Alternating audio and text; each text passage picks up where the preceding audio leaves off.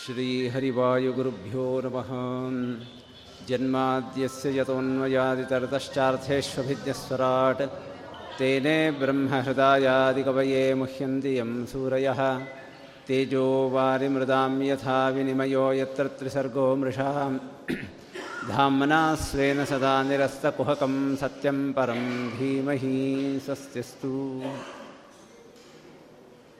ಎಲ್ಲ ಸದ್ಭಕ್ತರನ್ನು ಅಭಿನಂದಿಸಿ ವಿಕಾರಿ ಸಂವತ್ಸರದ ಪ್ರೋಷ್ಠಪದಿ ಕೊನೆಯ ದಿವಸ. ಕೆಲವು ಪಂಚಾಂಗಗಳ ಪ್ರಕಾರ ಇವತ್ತು ಕೂಡ ಹುಣ್ಣಿಮೆ ಇದೆ. ಆದ್ದರಿಂದ ಕೊನೆಯ ದಿವಸ ಆಗುತ್ತೆ. ಪ್ರೋಷ್ಠಪದಿಯಲ್ಲಿ ಏನು ಪದ್ಮಪುರಾಣಾದಿಗಳಲ್ಲಿ ವಿಶೇಷವಾಗಿ ಭಾಗವತದ ಅನುಸಂಧಾನವನ್ನು ಹೇಳಿದ್ದಾರೆ. ಅದನ್ನು ಯಥಾಶಕ್ತಿ ನೋಡ್ತಾ ಇದ್ದೇವೆ, ಮಾಡ್ತಾ ಇದ್ದೇವೆ. ಏಕಾದಶ ಸ್ಕಂಧದ ವಿಚಾರವನ್ನು ನೋಡ್ತಾ ಇದ್ವಿ. ಭಾಗವತದಲ್ಲಿ ಹೇಳಿದ ಎರಡು ವಿಷಯಗಳಲ್ಲಿ ಒಂದು ಭಗವಂತ, ಇನ್ನೊಂದು ಭಾಗವತ ಧರ್ಮ. ಭಗವಂತನನ್ನು ತಿಳ್ಕೊಂಡಾಗ, ಭಗವಂತನ ಮಹಿಮೆಯನ್ನು ತಿಳ್ಕೊಂಡಾಗ, ಭಗವಂತನ ಜ್ಞಾನದಿಂದ ಸಿಗತಕ್ಕಂತಹ ಮೋಕ್ಷದ ವೈಶಿಷ್ಟ್ಯವನ್ನು ತಿಳ್ಕೊಂಡಾಗ ಅನಂತ ಕಾಲದವರೆಗೆ ನಾವು ಸುಖವನ್, ಸುಖದಿಂದ ಇರಬಹುದು, ಭಗವಂತನನ್ನು ಹೊಂದಿದರೆ ಅನ್ನುವಂತಹ ಆ ಮೋಕ್ಷದ ಮಹಿಮೆಯನ್ನು ಅರ್ಥ ಮಾಡಿಕೊಂಡಾಗ ಹಾಗಾದರೆ ಇಂಥ ಭಗವಂತನನ್ನು ನಾವು ಪಡೆಯೋದು ಹೇಗೆ ಅಂತ ಪ್ರಶ್ನೆ ಸಹಜವಾಗಿ ಬರುತ್ತದೆ. ಅದಕ್ಕೆ ಭಗವಂತನೇ ಉಪದೇಶ ಮಾಡಿರತಕ್ಕಂತಹ ಉಪಾಯಗಳನ್ನು ಭಾಗವತ ಧರ್ಮಗಳು ಅಂತ ಕರೀತಾರೆ. ಏ ವೈ ಭಗವತಾ ಪ್ರೋಕ್ತಾ ಉಪಾಯ ಆತ್ಮಲಬ್ಧಯೇ ಅಂಜಃ ಪುಂಸಾಂ ಅವಿದುಷಾಂ ವಿದ್ಧಿ ಭಾಗವತಾನ್ಹಿತಾನ್ ಅಂತ ಹೇಳಿದ್ದನ್ನು ನಿನ್ನೆ ನಾವು ನೋಡಿದ್ವಿ. ಯಾವುದು ಆ ಭಾಗವತ ಧರ್ಮಗಳು? ಅನೇಕ ಹೇಳಿದ್ದಾರೆ. ಅದರಲ್ಲಿ ಕೆಲವನ್ನು ಪರಿಶೀಲನೆ ಮಾಡೋದಾದರೆ ಮೊದಲನೇದ್ದು ಅವರು ಹೇಳಿರತಕ್ಕಂತಹ ವಿಷಯ, ನಾವು ನಿತ್ಯ ಸಂಧ್ಯಾವಂದನೆಯ ಕೊನೆಯಲ್ಲಿ ಹೇಳ್ತಕ್ಕಂತಹ ಒಂದು ಶ್ಲೋಕ, ಸತ್ಕರ್ಮಗಳ ಕೊನೆಗೆ ಹೇಳ್ತಕ್ಕಂತಹ ಒಂದು ಪದ್ಯ, ಕಾಯೇನ ವಾಚ ಮನಸೇಂದ್ರಿಯ ಇರುವ ಬುದ್ಧ್ಯಾತ್ಮನಾವಾನು ಸ್ವಭಾವಂ ಕರೋಮಿ ಯದ್ಯತ್ ಸಕಲಂ ಪರಸ್ಮೈ ನಾರಾಯಣಾಯೇತಿ ಸಮರ್ಪಯಾಮಿ ಅಂತ. ಕರೋಮಿ ಯಾವುದನ್ನು ಮಾಡ್ತೇನೋ ಅದನ್ನು ಸಮರ್ಪಯಾಮಿ, ಸಮರ್ಪಿಸುತ್ತೇನೆ ಅಂತಿದೆ. ಅದು ಮೂಲ ಭಾಗವತದಲ್ಲಿ ಕರೋತಿ ಯಾವುದನ್ನು ಮಾಡುತ್ತಾನೋ ಅದನ್ನು ಸಮರ್ಪಯೇತತ್, ಸಮರ್ಪಿಸಬೇಕು. ಅಲ್ಲಿಗೆ ಸರ್ವಕರ್ಮ ಸಮರ್ಪಣೆ ಅನ್ನೋದು ಒಂದು ದೊಡ್ಡ ಭಾಗವತ ಧರ್ಮ ಅಂತ ಹೇಳ್ತಿದ್ದಾರೆ. ಭಗವಂತನನ್ನು ಹೊಂದಬೇಕಾ? ಭಗವಂತನ ಅನುಗ್ರಹ ಆಗಬೇಕಾ?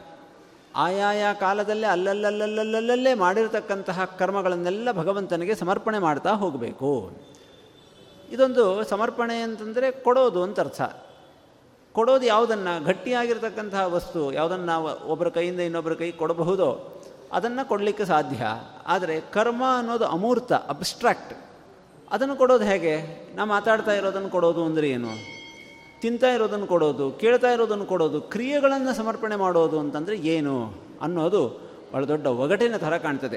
ಅದಕ್ಕೆ ಇದಕ್ಕೆ ಶಾಸ್ತ್ರದಲ್ಲಿ ವಿವರಣೆಗಳನ್ನು ಕೊಟ್ಟಿದ್ದಾರೆ. ಕರ್ಮಗಳ ಸಮರ್ಪಣೆ ಅಂತಂದರೆ ಕರ್ಮದ ಮರ್ಮವನ್ನು ಅರ್ಥ ಮಾಡಿಕೊಂಡು ಅದನ್ನು ಭಗವಂತನ ಅಡಿದಾವರಗಳಲ್ಲಿ ಚಿಂತನೆ ಮಾಡೋದು. ಅಂದರೆ ಏನು? ಅಂದರೆ ಈ ಕರ್ಮ ಯಾವುದ್ಯಾವುದರಿಂದ ನಡೀತಾ ಇದೆ ಅನ್ನೋದನ್ನು ತಿಳ್ಕೊಂಡು ಇದನ್ನು ನಿಜವಾಗಿ ನಡೆಸ್ತಾ ಇರತಕ್ಕಂಥವನು ಭಗವಂತನೇ. ಹಾಗಾದರೆ ಕರ್ಮಗಳ ಸ್ವತಂತ್ರ ಕರ್ತೃ ಭಗವಂತ.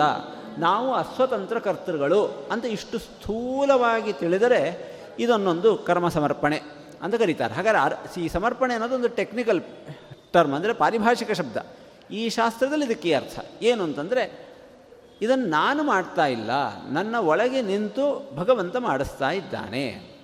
ಇದು ಅತ್ಯಂತ ಸ್ಥೂಲವಾದರೆ ಇದನ್ನೇ ಇನ್ನೂ ವಿಸ್ತಾರ ಮಾಡ್ತಾ ಮಾಡ್ತಾ ಹೋದ ಹಾಗೆ, ನನ್ನ ಒಳಗೆ ನಿಂತು ಅಂತಂದರೆ, ನಾನು ಅಂತಂದರೆ ಏನು? ಈ ದೇಹದ ಒಳಗೆ ಇರತಕ್ಕಂತಹ ಜೀವ. ಈ ದೇಹ ದೇಹ ಸಕಲ ಇಂದ್ರಿಯಗಳಿಗೆ ಆವಾಸ ಸ್ಥಾನವಾಗಿದೆ. ನಾವು ಮಾಡ್ತಾ ಇರೋದು ಯಾವುದರಿಂದ? ಕರ್ಮೇಂದ್ರಿಯಗಳಿಂದ, ಜ್ಞಾನೇಂದ್ರಿಯಗಳಿಂದ. ಆ ಇಂದ್ರಿಯಗಳು ಯಾವುದ್ಯಾವುದು? ನಾವು ಮಾಡೋ ಹಾಗೆ ಪ್ರೇರಣೆ ಮಾಡ್ತಾ ಇರತಕ್ಕಂಥ ಅಂಶಗಳು ಯಾವ್ಯಾವು? ಅದರಲ್ಲಿರ್ತಕ್ಕಂಥ ತತ್ವಾಭಿಮಾನಿ ದೇವತೆಗಳು, ಅವರಿಗೆ ನಿಯಾಮಕರಾಗಿರ್ತಕ್ಕಂತಹ ವಾಯುದೇವರು, ಅವರ ಒಳಗೆ ಇರತಕ್ಕಂತಹ ಭಗವಂತ ಕೊನೆಗೆ ಬಂದು ನನ್ನ ಬಿಂಬಮೂರ್ತಿ ಭಗವಂತ, ಇವನು ಈ ಎಲ್ಲವನ್ನು ನಡೆಸ್ತಾ ಇದ್ದಾನೆ.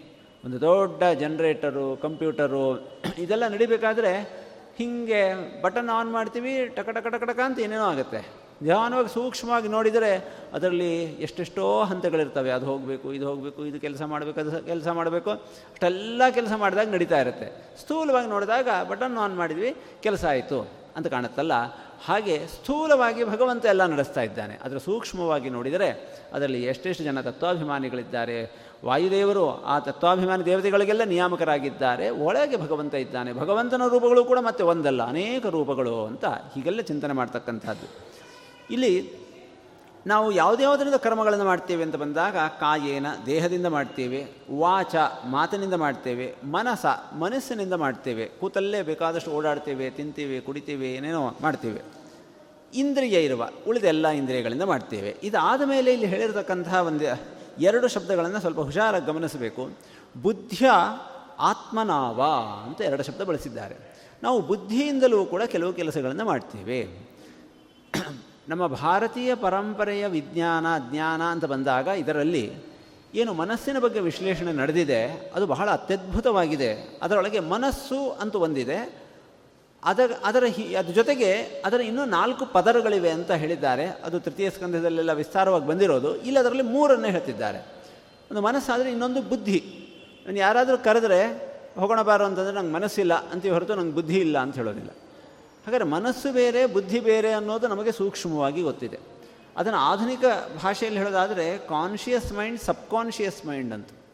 ಸಬ್ಕಾನ್ಷಿಯಸ್ ಮೈಂಡ್ ಅಂತೇಳಿ ಎಷ್ಟು ವಿಚಾರಗಳು, ಎಷ್ಟು ರಿಸರ್ಚ್ ನಡೆದಿದೆ, ಏನು ಕಥೆ, ಅದರದ್ದು ಏನೇನು ಟೆಕ್ನಿಕ್ಸು ಯಾರಾದರೂ ಆಸಕ್ತಿ ಇದ್ದರೆ the power of your subconscious mind ಅಂತ ಒಂದು ಪುಸ್ತಕ ಇದೆ, ಅದನ್ನು ಓದಬಹುದು. ಅದೆಲ್ಲ ಎಲ್ಲೋ ಒಂದು ಕಡೆ ಇಲ್ಲಿ ಬಂದಿರತಕ್ಕಂಥ ವಿಷಯ, ಇದರ ಮೇಲೆ ರಿಸರ್ಚ್ ನಡೆದು ಮಾಡಿರತಕ್ಕಂಥ ವಿಷಯ. ಹಾಗಾದ್ರೆ ಬುದ್ಧಿ ಅನ್ನೋದೊಂದು ಬೇರೆ ಇದೆ. ಬುದ್ಧಿ ಸರಿಯಾದರೆ ಆಗ ಮನಸ್ಸು ಸರಿಯಾಗತ್ತೆ. ಮನಸ್ಸನ್ನು ನಿಯಂತ್ರಣ ಮಾಡಬೇಕಾದ್ರೆ ಬುದ್ಧಿಯನ್ನು ಸರಿ ಮಾಡಬೇಕು. ಅದರ ವಿವರಗಳನ್ನು ಇಲ್ಲಿ ನಾವು ನೋಡ್ಲಿಕ್ಕೆ ಹೋಗ್ತಾ ಇಲ್ಲ. ಇದರ ಜೊತೆಗೆ ಆತ್ಮನ ಅಂತ ಒಂದು ಶಬ್ದ ಬಳಸಿದ್ದಾರೆ. ಅದನ್ನು ಇಲ್ಲಿ ಅಹಂಕಾರ ಅನ್ನೋ ಅರ್ಥದಲ್ಲಿ ಬಳಸಬೇಕು. ಅಂದರೆ ನಮ್ಮ ಮನಸ್ಸಿನ ಒಂದು ಪದರ, ಒಂದು ಮುಖ, ಅದು ಅಹಂಕಾರ. ಸ್ವಲ್ಪ ಅದಕ್ಕೆ ಶಬ್ದ ಕೇಳ್ತಿದ್ದಂಗೆ ಕೆಟ್ಟದು ಅನ್ನೋ ಭಾವನೆ ಇದೆ. ಅಹಂಕಾರ ಅಂತಂದರೆ ಕೆಟ್ಟದು ಅದು ಚೂರಿ ಇದ್ದಂಗೆ. ನಾವು ಒಳ್ಳೆಯದಕ್ಕೆ ಉಪಯೋಗಿಸಿದರೆ ಒಳ್ಳೆಯದು ಕೆಟ್ಟದಕ್ಕೆ ಉಪಯೋಗಿಸಿದರೆ ಕೆಟ್ಟದು. ಹಾಗೆ ಅಹಂಕಾರ ಅನ್ನೋದು ಬೇಕು. ಅಹಂಕಾರ, ಮಮಕಾರಗಳು ಇಲ್ಲದೆ ಹೋದರೆ ಜಗತ್ತೇ ನಡೆಯೋದಿಲ್ಲ. ಹಕ್ಕಿಗಳು, ಮೊಟ್ಟೆಗಳನ್ನೆಲ್ಲ ಹಾಕಿಬಿಟ್ಟು, ನನಗೂ ಈ ಮೊಟ್ಟೆಗೂ ಸಂಬಂಧ ಇಲ್ಲ ಅಂತ ಹೇಳಿಬಿಟ್ಟು ಹೋಗಿಬಿಟ್ರೆ ಸೃಷ್ಟಿಯೇ ಮುಂದುವರಿಯೋದಿಲ್ಲ. ಅದಕ್ಕೆ ಮಮಕಾರ ಸೇರ್ಕೊಂಡಿದೆಯಲ್ಲ? ಈ ಮೊಟ್ಟೆ ನನ್ನದು, ನನಗೆ ಬೇಕು, ಇದನ್ನು ಬೆಳೆಸಬೇಕು, ಮಾಡಬೇಕು ಅಂತ. ಆ ಮಮಕಾರ, ಹಾಗೆ ಮನುಷ್ಯರಲ್ಲೂ ಕೂಡ ಮಕ್ಕಳ ಮೇಲೆ ಇರತಕ್ಕಂಥ ಮಮಕಾರ, ಸಮಸ್ಯೆಗಳ ಮೇಲೆ ಇರತಕ್ಕಂಥ ಮಮಕಾರ, ದೇಶದ ಮೇಲೆ ಇರತಕ್ಕಂಥ ಮಮಕಾರ, ಈ ಅಹಂಕಾರ ಮಮಕಾರಗಳು ಇಲ್ಲದೆ ಹೋದರೆ ಈ ಬಣ್ಣ ಇಲ್ಲದೆ ಇರತಕ್ಕಂಥ ವಸ್ತುವಾಗಿ ಹೋಗುತ್ತೆ ಜಗತ್ತಿಗೆ ಏನೂ ಅರ್ಥವೇ ಇರೋದಿಲ್ಲ. ಯಾರ್ಯಾರಿಗೂ ಬೇಡ ಅಂತ ಅನಿಸ್ಬಿಡುತ್ತೆ. ಯಾರಿನೊಬ್ಬರಿಗೆ ಸಹಾಯ ಮಾಡಲಿಕ್ಕೆ ಹೋಗೋದಿಲ್ಲ. ಅದೊಂದು ಅಹಂಕಾರ ಅನ್ನೋದೊಂದು ಬಹಳ ಮುಖ್ಯವಾದಂಥ ಜಗತ್ತನ್ನು ಪ್ರವರ್ತನೆ ಮಾಡ್ತಾ ಇರತಕ್ಕಂಥ ಧರ್ಮ. ಆದರೆ ಅದರಲ್ಲಿ ಅಗತ್ಯಕ್ಕಿಂತ ಹೆಚ್ಚಿನ ಮಮಕಾರ ಸೀಮೆಯನ್ನು ಮೀರಿದಂತಹ, ಪ್ರಮಾಣಕ್ಕೆ ವಿರುದ್ಧವಾದಂತಹ ಅಹಂಕಾರ ಮಮಕಾರಗಳು ಸೇರಿಕೊಂಡಾಗ ಅದು ಬಂಧಕ ಶಕ್ತಿ ಆಗುತ್ತೆ. ಬಂಧನವನ್ನು ಉಂಟು ಮಾಡ್ತವೆ ಅದರಿಂದ ನಾವು ಮಾಡ್ತಾ ಇರತಕ್ಕಂಥ ಕ್ರಮಗಳಲ್ಲಿ ಇವುಗಳ ಪಾತ್ರ ಇದೆ. ಇದೆಲ್ಲವನ್ನು ಗಮನಿಸಿಕೊಂಡು ನಾನು ಏನು ಮಾಡ್ತಾ ಇದ್ದೇನೆ, ಅದನ್ನು ಭಗವಂತನಿಗೆ ಸಮರ್ಪಣೆ ಮಾಡ್ತೇನೆ ಅನ್ನುವಂತಹ ಒಂದು ಚಿಂತನೆ, ಸರ್ವಕರ್ಮ ಸಮರ್ಪಣೆಯನ್ನು ಮಾಡಬೇಕು ಅಂತ ಭಾಗವತ ಸಾರೋದ್ಧಾರಕಾರರು ಈ ಶ್ಲೋಕವನ್ನು ತಗೊಂಡಾಗ ಒಂದು ಅನೇಕ ವಿಷಯಗಳನ್ನು ಅದರಲ್ಲೂ ಒಂದು ಸ್ವಾರಸ್ಯಕರವಾದಂತಹ ವಿಷಯ ಕರೋತಿ ಅಂತ ಲಟ್ಲಕಾರ ಅಂದರೆ ಪ್ರೆಸೆಂಟೆನ್ಸ್ ವರ್ತಮಾನ ಕಾಲವನ್ನು ಪ್ರಯೋಗ ಮಾಡಿದ್ದಾರೆ. ಇದರ ಅರ್ಥ ಏನು ಅಂತಂದರೆ, ಕರ್ಮ ಸಮರ್ಪಣೆ ಎರಡು ಥರ. ಮೊದಲು ಅಭ್ಯಾಸ ಮಾಡ್ಕೊಳ್ಬೇಕಾಗಿರೋದು, ಕೆಲಸದ ಆರಂಭದಲ್ಲಿ ಒಂದು ಸಂಕಲ್ಪ ಮಾಡೋದು ಅಂತ ಇರುತ್ತಲ್ಲ, ಆವಾಗ ಒಂದು ಸಲ ಭಾರಿ ಜಾಗೃತಿ ಆಗಿರುತ್ತೆ. ಭಾರತೀಯ ಮುಖ್ಯ ಪ್ರಾಣಾಂತರ್ಗತ ಶ್ರೀ ಲಕ್ಷ್ಮೀನಾರಾಯಣ ಪ್ರೇರಣೆಯ ಶ್ರೀ ಲಕ್ಷ್ಮೀನಾರಾಯಣ ಪ್ರೀತ್ಯರ್ಥಂ ಅಂತ ಶಬ್ದ ಹೇಳ್ತಿರ್ತೀವಲ್ಲ, ಆವಾಗ ಒಂದು ಸಲ ದೇವರೇ, ಏನು ದೊಡ್ಡ ಕೆಲಸ ಮಾಡ್ತಾ ಇದ್ದೇನೆ, ಇದೆಲ್ಲ ನೀನೇ ನಿಂತು ನಡೆಸ್ತಾ ಇರೋದು ಅಂತ ಮೊದಲಿಗೊಂದು ಸಲ ಆಮೇಲೆ ಒಂದು ಎರಡು ಮೂರು ಸೆಕೆಂಡಿಗೆ ಮರದೇ ಹೋಗುತ್ತೆ. ಮತ್ತೇನೇ ಬೇರೆ ಕೆಲಸಗಳು ಅದರಲ್ಲೇ ತೊಡ ತೊಡಗಿಬಿಡೋದು. ಮತ್ತು ಕೊನೆಗೆ ಕೃಷ್ಣಾರ್ಪಣ ಅಂತ ಹೇಳಬೇಕಾದ್ರೆ ಒಂದು ಸಲ ದೇವ್ರ ನೆನಪು ಹಾಗೆ ಬೆಳಿಗ್ಗೆ ಎದ್ದಾಗ ಒಂದು ಸಲ ರಾತ್ರಿ ಮಲ್ಕೊಳ್ಳೋಕ್ಕಿಂತ ಮುಂಚೆ, ಅದು ಬಹಳ ಮುಖ್ಯವಾದಂತಹ ಸಮಯ. ಆವಾಗ ದೇವರೇ, ಇಡೀ ದಿವಸ ಬೆಳಿಗ್ಗೆಯಿಂದ ರಾತ್ರಿ ತನಕ ದೇಹ, ಇಂದ್ರಿಯ, ಮನಸ್ಸು, ಬುದ್ಧಿ, ಅಹಂಕಾರ, ಇವುಗಳಿಂದೆಲ್ಲ ನೀನು ಏನು ಮಾಡಿಸಿದೆಯೋ ಇದೆಲ್ಲ ನೀನೇ ಮಾಡಿಸಿದ್ದು ಅಂತ ಚಿಂತನೆ ಮಾಡಿದರೆ ಇಡೀ ದಿವಸದ ಕ್ರಮವನ್ನು ಸಮರ್ಪಣೆ ಮಾಡಿದ ಹಾಗೆ. ಹಾಗೆ ನಮಗೆ ಗೊತ್ತೇ ಇರಲಿಲ್ಲ ಎಷ್ಟು ದಿವಸ. ಇವತ್ತು ಜ್ಞಾನ ಆಗಿದೆ. ಎಷ್ಟು ದಿವಸ, ನಲವತ್ತು ವರ್ಷ, ಐವತ್ತು ವರ್ಷ, ಎಪ್ಪತ್ತು ವರ್ಷ ಅಂತಂದರೆ ಆ ಎಲ್ಲನೂ ಒಂದು ಸಲ ಸಮರ್ಪಣೆ ಮಾಡಬಹುದು. ಇವತ್ತೇ. ದೇವರೇ, ಇವತ್ತು ಬುದ್ಧಿ ಕೊಟ್ಟಿದ್ದಿ. ಮುಂದೆ ಬುದ್ಧಿ ಇರುತ್ತೋ ಇಲ್ವೋ? ಇಲ್ಲಿ ತನಕ ನಾನು ಮಾಡಿದಂಥ ಕೆಲಸಗಳು ನೀನೇ ಮಾಡಿಸಿದ್ದು ಅಂತ ಅದನ್ನು ಸಮರ್ಪಣೆ ಮಾಡಬಹುದು. ಮುಂದೆ ಮಾಡೋದನ್ನು ಸಮರ್ಪಣೆ ಮಾಡಬಹುದು. ಮಾಡಬಹುದು ಅಷ್ಟೇ ಅಲ್ಲ, ಮಾಡಬೇಕು. ಗೊತ್ತಿಲ್ಲ. ಮುಂದಿನ ಜನ್ಮ ಯಾವುದಿರುತ್ತೋ ಗೊತ್ತಿಲ್ಲ. ಅವಾಗ ಏನು ಜ್ಞಾನ ಇರುತ್ತೋ ಗೊತ್ತಿಲ್ಲ. ಹಿಂದೆ ಯಾವ್ಯಾವ ಜನ್ಮ ಬಂದಿದೆಯೋ ಗೊತ್ತಿಲ್ಲ. ಅನಂತ ಕಾಲದಿಂದ ಮುಂದೆ ಅನಂತ ಕಾಲದವರೆಗೂ ನೀನೇ ನನ್ನಲ್ಲಿ ನಿಂತು ಕರ್ಮಗಳನ್ನು ಮಾಡಿಸುತ್ತಿ ಅಂತ. ಇದು ಒಂದು ಥರದ ಕರ್ಮ ಸಮರ್ಪಣೆ, ಇದು ಮಾಡಬೇಕು. ಎಷ್ಟು ಉಪನಿಷತ್ನಲ್ಲಿ ಹೇಳ್ತಾರೆ, ಆಯಾಯ ವ್ಯಕ್ತಿ ಸತ್ತ ಮೇಲೆ ಈ ದೇಹಕ್ಕೂ ಅವನಿಗೂ ಸಂಬಂಧ ಹೋಗುತ್ತೆ. ಆದರೆ ಅವನ ದೇಹ ಅದು. ಕೊನೆಗೇನು ಅಗ್ನಿಯಲ್ಲಿ ತೊಗೊಂಡು ಹೋಗಿಡ್ತಾರೆ, ಅದು ಅವನು ಮಾಡ್ತಕ್ಕಂಥ ಕೊನೆಯ ಆಹುತಿ. ಅದು ಈಗಲೇ ಒಂದು ಸಲ ಅದನ್ನು ಸಂಕಲ್ಪ ಮಾಡಿಟ್ಟಿರ್ಬೋದಂತೆ. ಮುಂದೆ ನಡೀತಕ್ಕಂಥ ನನ್ನ ಶವ ಸಂಸ್ಕಾರವೂ ಕೂಡ ಅದೊಂದು ಆಹುತಿ. ಇಷ್ಟು ಶಾಸ್ತ್ರ ಅನಂತ ಕಾಲದ ಕರ್ಮಗಳನ್ನು ಒಂದು ಕ್ಷಣದಲ್ಲಿ ನಿಂತು ಸಮರ್ಪಣೆ ಮಾಡಲಿಕ್ಕೆ ಒಂದು ಅವಕಾಶ ಕೊಟ್ಟಿದೆ.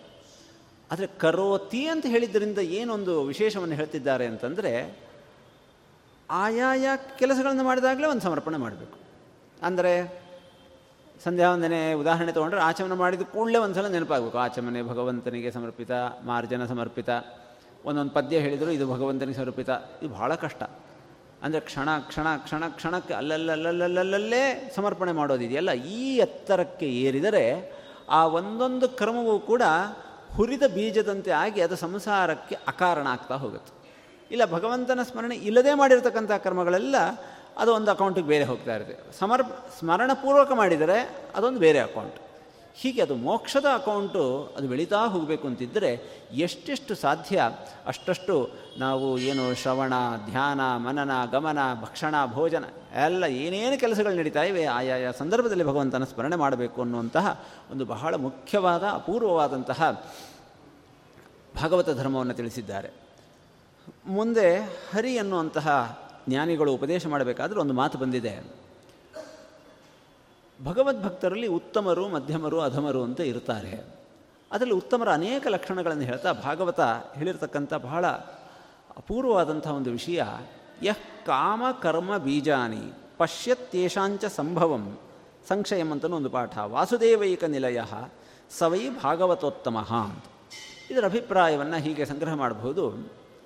ಒಂದು ಹಂತಕ್ಕೆ ಹೋದ ಮೇಲೆ ಶಾಸ್ತ್ರಗಳನ್ನು, ಪ್ರವಚನಗಳನ್ನು ಎಲ್ಲ ಕೇಳ್ತಾ ಇದ್ದಾಗ ಇದು ಸರಿ, ಇದು ತಪ್ಪು ಅಂತ ಗೊತ್ತಾಗಲಿಕ್ಕೆ ಶುರು ಆಗುತ್ತೆ ಆಮೇಲೆ ಕೆಲವು ತಪ್ಪುಗಳನ್ನು ಮಾಡಬೇಕಾದ್ರೆ, ಯೋ ತಪ್ಪು ಮಾಡ್ತಾ ಇದ್ದೀನಿ ಅಂತ ಗೊತ್ತಿರುತ್ತೆ, ಆದರೆ ಬಿಡಲಿಕ್ಕಾಗೋದಿಲ್ಲ. ಅವಾಗ, ಅವಾಗವಾಗ ಕೂತು ಯೋಚನೆ ಮಾಡಬೇಕಂತೆ. ನನ್ನಲ್ಲಿ ಈ ತಪ್ಪು ಯಾಕೆ ನಡೀತಾ ಇದೆ? ಅದು ಹೋಗಿ ನಿಲ್ಲೋದು ಎಲ್ಲ ತಪ್ಪುಗಳು ಒಂದು ಕಾಮದಲ್ಲಿ ಹೋಗಿ ನಿಲ್ಲುತ್ತೆ. ಒಂದು ಏನೋ ಆಸೆ, ಅದರಲ್ಲಿ ಹೋಗಿ ನಿಲ್ಲುತ್ತೆ. ಹಾಗಾದ್ರೆ ಈ ತಪ್ಪು ನಾನು ಯಾಕೆ ಮಾಡ್ತಾ ಇದ್ದೇನೆ? ಅಂತಂದರೆ ಈ ನನಗೊಂದು ಆಸೆ ಇದೆ. ಈ ಆಸೆ ಇರೋದರಿಂದ ಇದನ್ನು ಮಾಡ್ತಾ ಇದ್ದೇನೆ. ಕಾಮ. ಇದು ನನ್ನಲ್ಲಿ ಯಾಕೆ ಮೂಡಿತು? ಯಾವುದೋ ಸಣ್ಣ ವಯಸ್ಸಿನಲ್ಲಿ, ಯಾರೋ ಉದಾಹರಣೆಗೆ ಸಣ್ಣ ವಯಸ್ಸಿನಲ್ಲಿ ನಾಲ್ಕು ಜನರು ನಿ ಮಧ್ಯದಲ್ಲಿ ನಿಂತು ಮಾತಾಡಬೇಕಾದ್ರೆ ಏನೋ ತಪ್ಪಾಗಿಬಿಟ್ಟು ಎಲ್ಲರೂ ಸೇರಿ ಹೆ ಹೆ ಹೆ ಅಂತ ನಕ್ಕಬಿಟ್ರೆ ಆಗ, ಛೆ, ಈ ಜನರ ಎದುರುಗಡೆ ಯಾವತ್ತೂ ನಿಲ್ಲಬಾರ್ದು ಅಂತ. ಈ ಥರ ಆಧುನಿಕ ಸೈಕಾಲಜಿನೂ ಇದರ ಬಗ್ಗೆ ತುಂಬ ಹೇಳುತ್ತೆ. ಪ್ರತಿಯೊಬ್ಬರ ಜೀವನದಲ್ಲಿ ಸಣ್ಣ ವಯಸ್ಸಿನಿಂದಲೇ ಕೆಲವು ಕೆಲವು ನಿರ್ಧಾರಗಳಾಗಿಬಿಡ್ತಾವಂತೆ. ಇದು ಸರಿ ಇಲ್ಲ, ಇದು ಹೀಗಿಲ್ಲ, ಇದು ಹಾಗೆ, ಹೀಗೆ. ನಾನೇನು ಅಂತೇಳಿ ಪ್ರೂವ್ ಮಾಡಿ ತೋರಿಸ್ಬೇಕು. ಇದು, ಇದಕ್ಕೆ ವಿರುದ್ಧವಾಗಿ ನಡೀತೀನಿ. ಅಂತ ಏನೇನೋ ನಮಗೆ ಗೊತ್ತಿಲ್ಲದ ಹಾಗೆ ಕೆಲವು ಸಂಕಲ್ಪಗಳನ್ನು ಮಾಡ್ಕೊಂಡ್ಬಿಟ್ಟಿರ್ತೀವಿ. ಸೊ ಅದನ್ನು ನಿಧಾನವಾಗಿ ಗುರುತಿಸಿಕೊಂಡು ಆ ಕಾಮ, ಅದಕ್ಕೆ ಸಂಬಂಧಪಟ್ಟಂತಹ ಕರ್ಮ, ಯಾಕೆ ನನ್ನಲ್ಲಿ ಇಂತಹ ಭಾವನೆ ಮೂಡಿದೆ? ಇದಕ್ಕೆ ಬೇಕಾದಂತಹ ಇಚ್ಛೆಗಳು ಯಾವಾಗ ಮೂಡಿವೆ? ಯಾವುದರಿಂದಾಗಿದೆ ಬೀಜಾನಿ, ಅದರ ಮೂಲ ಕಾರಣ. ಅದನ್ನೆಲ್ಲ ಗಮನಿಸಿಕೊಂಡು ಒಬ್ಬ ವ್ಯಕ್ತಿ ನಿಜವಾಗಿ ಸಾಧನೆ ಮಾಡಬೇಕಾದರೆ ಏನನ್ನು ಬೆಳೆಸ್ಕೊಳ್ಬೇಕು ಅಂತ ಶಾಸ್ತ್ರ ಹೇಳ್ತಾ ಇದೆ. ಅದರಲ್ಲಿ ನನ್ನಲ್ಲಿ ಎಷ್ಟಿದೆ, ಎಷ್ಟಿಲ್ಲ, ಯಾಕೆ ಇದನ್ನು ಮಾಡಲಿಕ್ಕಾಗ್ತಾ ಇಲ್ಲ? ನಮ್ಮ ಎದುರುಗಡೆ ಇವರೆಲ್ಲ ಮಾಡ್ತಾ ಇದ್ದಾರೆ, ಆದರೆ ನನಗೆ ಮಾಡಲಿಕ್ಕಾಗ್ತಾ ಇಲ್ಲ. ಇದರ ಕಾರಣ ಏನು? ಇದು ತುಂಬ ಆಳವಾದಂತಹ ಆತ್ಮನಿರೀಕ್ಷಣೆ. ಇದಕ್ಕೆ ತುಂಬ ಅಭ್ಯಾಸ ಬೇಕು. ಯೋಗ ವಾಸಿಷ್ಠ ಮೊದಲಾದಂಥ ಗ್ರಂಥಗಳಲ್ಲಿ ವಿಸ್, ವಿಸ್ತಾರವಾಗಿ ಯೋಗದ ಮಾರ್ಗಗಳನ್ನು ಹೇಳಿದ್ದಾರೆ. ಏಕಾದಶ ಸ್ಕಂದದಲ್ಲಿ ಬೇಕಾದಷ್ಟು ವಿಷಯಗಳನ್ನು ಹೇಳಿದ್ದಾರೆ. ಅದೆಲ್ಲದರ ಆಧಾರದಿಂದ ನಿಧಾನವಾಗಿ ಕುಳಿತು ಚೆನ್ನಾಗಿ ಆತ್ಮವಿಮರ್ಶೆ ಮಾಡ್ಕೊಳ್ತಾ ಮಾಡ್ಕೊಳ್ತಾ ಆ ಬೆಳಗಿನ ನಮ್ಮನೆ, ನಮಗಿಂತ ಸಾಯಂಕಾಲದ ನಾವು ಇನ್ನೂ ಮೇಲ್ಮಟ್ಟಕ್ಕೆ ಹೋಗಬೇಕು. ಇವತ್ತಿನ ನಮಗಿಂತ ಮುಂದಿನ ವರ್ಷ, ಮುಂದಿನ ದಿವಸದ ನಾವು ಇನ್ನೂ ಮೇಲ್ಮಟ್ಟಕ್ಕೆ ಹೋಗಬೇಕು. ಆ ವರ್ಷ ವರ್ಷ ಹುಟ್ಟಿದಬ್ಬ ಬಂದಾಗ ಸಣ್ಣ ವಯಸ್ಸಿನಲ್ಲಿ ವಿಜೃಂಭಣೆಯಿಂದ ಹುಟ್ಟಿದಬ್ಬ ಮಾಡ್ತಾ ಇರ್ತಾರೆ ಉತ್ಸವದಿಂದ. ಒಂದು ವಯಸ್ಸಾದ ಮೇಲೆ ನಮಗೆ ನಾವೇ ಒಂದು ಮಾನದಂಡ. ಹೋದ ವರ್ಷ ನಾನು ಎಷ್ಟು ಮಾಡ್ತಾ ಇದ್ದೆ, ಎಷ್ಟು ಹೊತ್ತು ಧ್ಯಾನ ಮಾಡ್ತಾ ಇದ್ದೆ, ಎಷ್ಟು ಏಕಾಗ್ರತೆಯನ್ನು ಸಾಧಿಸ್ತಾ ಇದ್ದೆ, ನನ್ನಲ್ಲಿ ಎಷ್ಟು ಗುಣಗಳಿದ್ದವು ಎಷ್ಟು ದೋಷಗಳಿದ್ದುವು. ಹೋದ ವರ್ಷ ನಾನು ಈ ಸಿಟ್ಟನ್ನು ಗೆಲ್ಲಬೇಕು, ಆ ದೋಷವನ್ನು ಗೆಲ್ಲಬೇಕು ಆಸೆಯನ್ನು ಗೆಲ್ಲಬೇಕು, ಏನೇನೋ ಗೆಲ್ಲಬೇಕು ಅಂತ ಪ್ರಯತ್ನ ಮಾಡ್ತಿದ್ದೆ. ಈ ವರ್ಷ ನಾನು ಎಷ್ಟು ಅದರಲ್ಲಿ ಸಫಲನಾಗಿದ್ದೇನೆ ಅಂತ ಹೀಗೆ ನಮಗೆ ನಾವು ಒಂದು ಮಾನದಂಡವನ್ನು ಹಾಕ್ಕೊಂಡು ಮುಂದುವರಿತಾ ಹೋಗಬೇಕು. ಇದು ಸಾಧ್ಯ ಆಗೋದು ವಾಸುದೇವೈಕ ನಿಲಯ. ಇದಕ್ಕೆ ಸಂಬಂಧಪಟ್ಟ ಹಾಗೆ ಮುಂದೆ ಮುಂದೆ ಬರುತ್ತೆ. ಆದರೂ ಈಗಲೇ ಅದನ್ನು ನೋಡೋದಾದರೆ ಬಹಳ ಸ್ವಾರಸ್ಯಕರವಾದಂಥ ಒಂದು ಪ್ರಶ್ನೆ ಬಂದಿದೆ. ಹಂಸ ಅಂತ ಭಗವಂತನೊಂದು ಅವತಾರ. ಆ ಭಗವಂತನಿಗೆ ಸನಕಾದಿಗಳು ಕೇಳಿರತಕ್ಕಂಥ ಒಂದು ಪ್ರಶ್ನೆ. ಹೇಳ್ತಾರೆ, ನಮ್ಮ ಇಂದ್ರಿಯಗಳು ನಮ್ಮನ್ನು ಎಲ್ಲೆಲ್ಲೋ ಎಳ್ಕೊಂಡು ಹೋಗಿಬಿಡ್ತವೆ. ಇಲ್ಲಿ ಕೂತ್ಬಿಟ್ಟು ಏನೋ ಓದ್ತಾ ಇರ್ತೀವಿ. ಯಾರೋ ಜೋರಾಗಿ ಟಿ ವಿ ಹಚ್ತಾರೆ, ಏನೋ ಆಗುತ್ತೆ. ಅದರಲ್ಲಿ ಯಾವುದೋ ಒಂದು ಹಾಡು ಬರುತ್ತೆ. ಅದು ಇಪ್ಪತ್ತೈದು ವರ್ಷದ ಹಳೆಯ ಹಾಡು. ಅದು ನಮಗೆ ತುಂಬ ಇಷ್ಟವಾಗಿದ್ದಂಥ ಹಾಡು. ಅಯ್ಯೋ, ಒಂದು ನಿಮಿಷ ಹೋಗ್ಬಿಟ್ಟು ನೋಡ್ಕೊಂಬಂದ್ಬಿಡೋಣ ಅಂತ ಅನಿಸುತ್ತೆ. ಅಥವಾ ಅದು ಯಾವುದೋ ಸಿನಿಮಾ. ಅದನ್ನು ನೋಡ್ಲಿಕ್ಕೆ ನಾವು ಹೋಗಿದ್ದು ಅದಕ್ಕೇನೇನೋ ಎಲ್ಲೋ ಮನಸ್ಸು ಹಿಂಗೆ ಓಡಾಡ್ಕೊಂಡು ಬಂದ್ಬಿಡುತ್ತೆ. ಹೀಗೆ ನೋಡೋದ್ರಿಂದ ಮನಸ್ಸೆಲ್ಲೋ ಹೋಗುತ್ತೆ, ಕೇಳೋದ್ರಿಂದ ಹೋಗುತ್ತೆ. ಏನೊಂದು ತಿಂದರೆ ಯಾರ್ದೋ ನೆನಪಾಗುತ್ತೆ, ಏನೋ ಹೀಗೆ ಇಂದ್ರಿಯಗಳು ನಮ್ಮ ಮನಸ್ಸನ್ನೆಲ್ಲ ಅಲ್ಲಿ ಎಲ್ಲಿ ಎಳ್ಕೊಂಡು ಹೋಗ್ಬಿಡ್ತಾರೆ ಅದಕ್ಕೋಸ್ಕರ ಒಂದು ಪ್ರತ್ಯಾಹಾರ ಅಂತ ಹೇಳ್ತಾರೆ. ಆ ಇಂದ್ರಿಯಗಳನ್ನೆಲ್ಲ ಬಂದ್ ಮಾಡಿಬಿಡು. ಏಕಾಂತಕ್ಕೆ ಹೋಗಿ ಕಣ್ಣು ಮುಚ್ಚಿ ಯಾವ ಶಬ್ದ ಕೇಳದೇ ಇರೋ ಹಾಗೆ ಏನೂ ಆಗದೇ ಇರೋ ಹಾಗೆ ಕೂತರೆ ಆವಾಗ ಅನಿಸೋದು, ಅಯ್ಯೋ, ಕಣ್ಣು ತೆಗೆದಿದ್ದರೆ ಚೆನ್ನಾಗಿತ್ತು, ಒಂದು ಸ್ವಲ್ಪ ಅಷ್ಟಕ್ಕೆ ಹೋಗ್ತಾ ಇತ್ತು. ಕಣ್ಣು ಮುಚ್ಚಿಕೊಂಡ್ರೆ ಎಲ್ಲೆಲ್ಲಿಲ್ಲದೆ ಏನೇನೇನೇನೋ ಬರ್ತಾ ಇದೆ. ಕಣ್ಣು ತೆಗೆದರೂ ಕಷ್ಟ, ಕಣ್ಣು ತೆಗೀಲಿಲ್ಲ ಅಂದರೆ ಇನ್ನಷ್ಟು ಕಷ್ಟ. ಯಾಕೆಂದರೆ ಮನಸ್ಸಿನಲ್ಲಿ ಎಲ್ಲೋ ಏನೋ ಯೋಚನೆಗಳು ಬರ್ತಾ ಇವೆ. ಆದ್ದರಿಂದ ಏನು ಮಾಡಬೇಕು ಅಂತ ಕೇಳಿದಾಗ ಭಗವಂತ ಹೇಳಿರ್ತಕ್ಕಂಥ ಒಂದು ಉಪಾಯ ಅದನ್ನು ವಾಸುದೇವೈಕ ನಿಲಯ ಅನ್ನೋ ಶಬ್ದ ಇಲ್ಲಿ ಸೂಚನೆ ಮಾಡ್ತಾ ಇದೆ. ಒಂದು ಹಂತದಲ್ಲಿ ಆ ಪ್ರಯತ್ನ ಬಿಟ್ಬಿಡ್ಬೇಕಂತೆ. ಈ ಮನಸ್ಸು ತುಂಬ ಮದ ಏರಿದ ಆನೆ ಥರ. ಅದನ್ನು ಹಿಡಿಲಿಕ್ಕೆ, ಕೆಣಕಲಿಕ್ಕೆ ಪ್ರಯತ್ನ ಮಾಡಿದಷ್ಟೂ ಅದು ಆಗೋದಿಲ್ಲ. ವಿಜಯದಾಸರು ಒಂದು ಸುಳಾದಿಯಲ್ಲಿ ಹೇಳ್ತಾರೆ, ಬಿರುಗಾಳಿ ಬೀಸ್ತಾ ಇದ್ದರೆ ಹೋಗಿ ನಾನು ನಿಲ್ಲಿಸ್ತೇನೆ ನಿಲ್ಲಿಸ್ತೇನೆ ಅಂತ ಯಾರಾದರೂ ಪ್ರಯತ್ನ ಮಾಡಿದರೆ ಎಷ್ಟು ಕಷ್ಟನೋ. ದೀಪ ಉರಿತಾ ಇರೋದನ್ನು ಜೋರ ಗಾಳಿ ಬೀಸಬೇಕಾದ್ರೆ ಇಲ್ಲ ಇಲ್ಲ, ಇದನ್ನು ನಾನು ಉರಿಯೋ ಹಾಗೆ ಮಾಡ್ತೀನಿ, ಶಾಂತ ಆಗದೇ ಇರೋ ಹಾಗೆ ಮಾಡ್ತೀನಿ ಅನ್ನೋದು ಎಷ್ಟು ಕಷ್ಟನೋ ಈ ಮನಸ್ಸನ್ನು ಹಿಡಿಯೋದ. ಅಷ್ಟೇ ಕಷ್ಟ. ಅದರಿಂದ ಮನಸ್ಸನ್ನು ಹಿಡಿಯೋದು ಅನ್ನೋ ಪ್ರಯತ್ನ ಬಿಟ್ಬಿಡ್ಬೇಕಂತೆ. ಇದು ಬಹಳ ವಿಚಿತ್ರವಾಗಿದೆ ಅಲ್ಲ. ಮನಸ್ಸು ನಿಗ್ರಹ ಮಾಡಬೇಕು ಅಂತ ಹೇಳ್ತಾರೆ, ಮತ್ತು ಬಿಟ್ಟರೆ ಅದಕ್ಕೆ ನಮ್ಮ ಮನಸ್ಸು ನಿಗ್ರಹ ಮಾಡೋದು ಅಂದರೆ ಏನು ಅಂತಂದರೆ, ಮನಸ್ಸಿನಲ್ಲಿ, ಮನಸ್ಸು ಎಲ್ಲಿ ಹೋಗ್ತಾ ಇದೆ, ಅಲ್ಲಲ್ಲೇ ನನ್ನನ್ನು ನೋಡ್ಲಿಕ್ಕೆ ಶುರು ಮಾಡು ಅಂತ ಭಗವಂತ ಒಂದು ಉಪದೇಶವನ್ನು, ಒಂದು ಯುಕ್ತಿಯನ್ನು ಹೇಳ್ಕೊಡ್ತಾನೆ. ಒಳ್ಳೆಯ ಯೋಚನೆ ಬಂದರೆ ಹೋ ಭಗವಂತ, ನಿನ್ನಿಂದ ಇವತ್ತು ಒಳ್ಳೆಯ ಯೋಚನೆ ಬಂತು.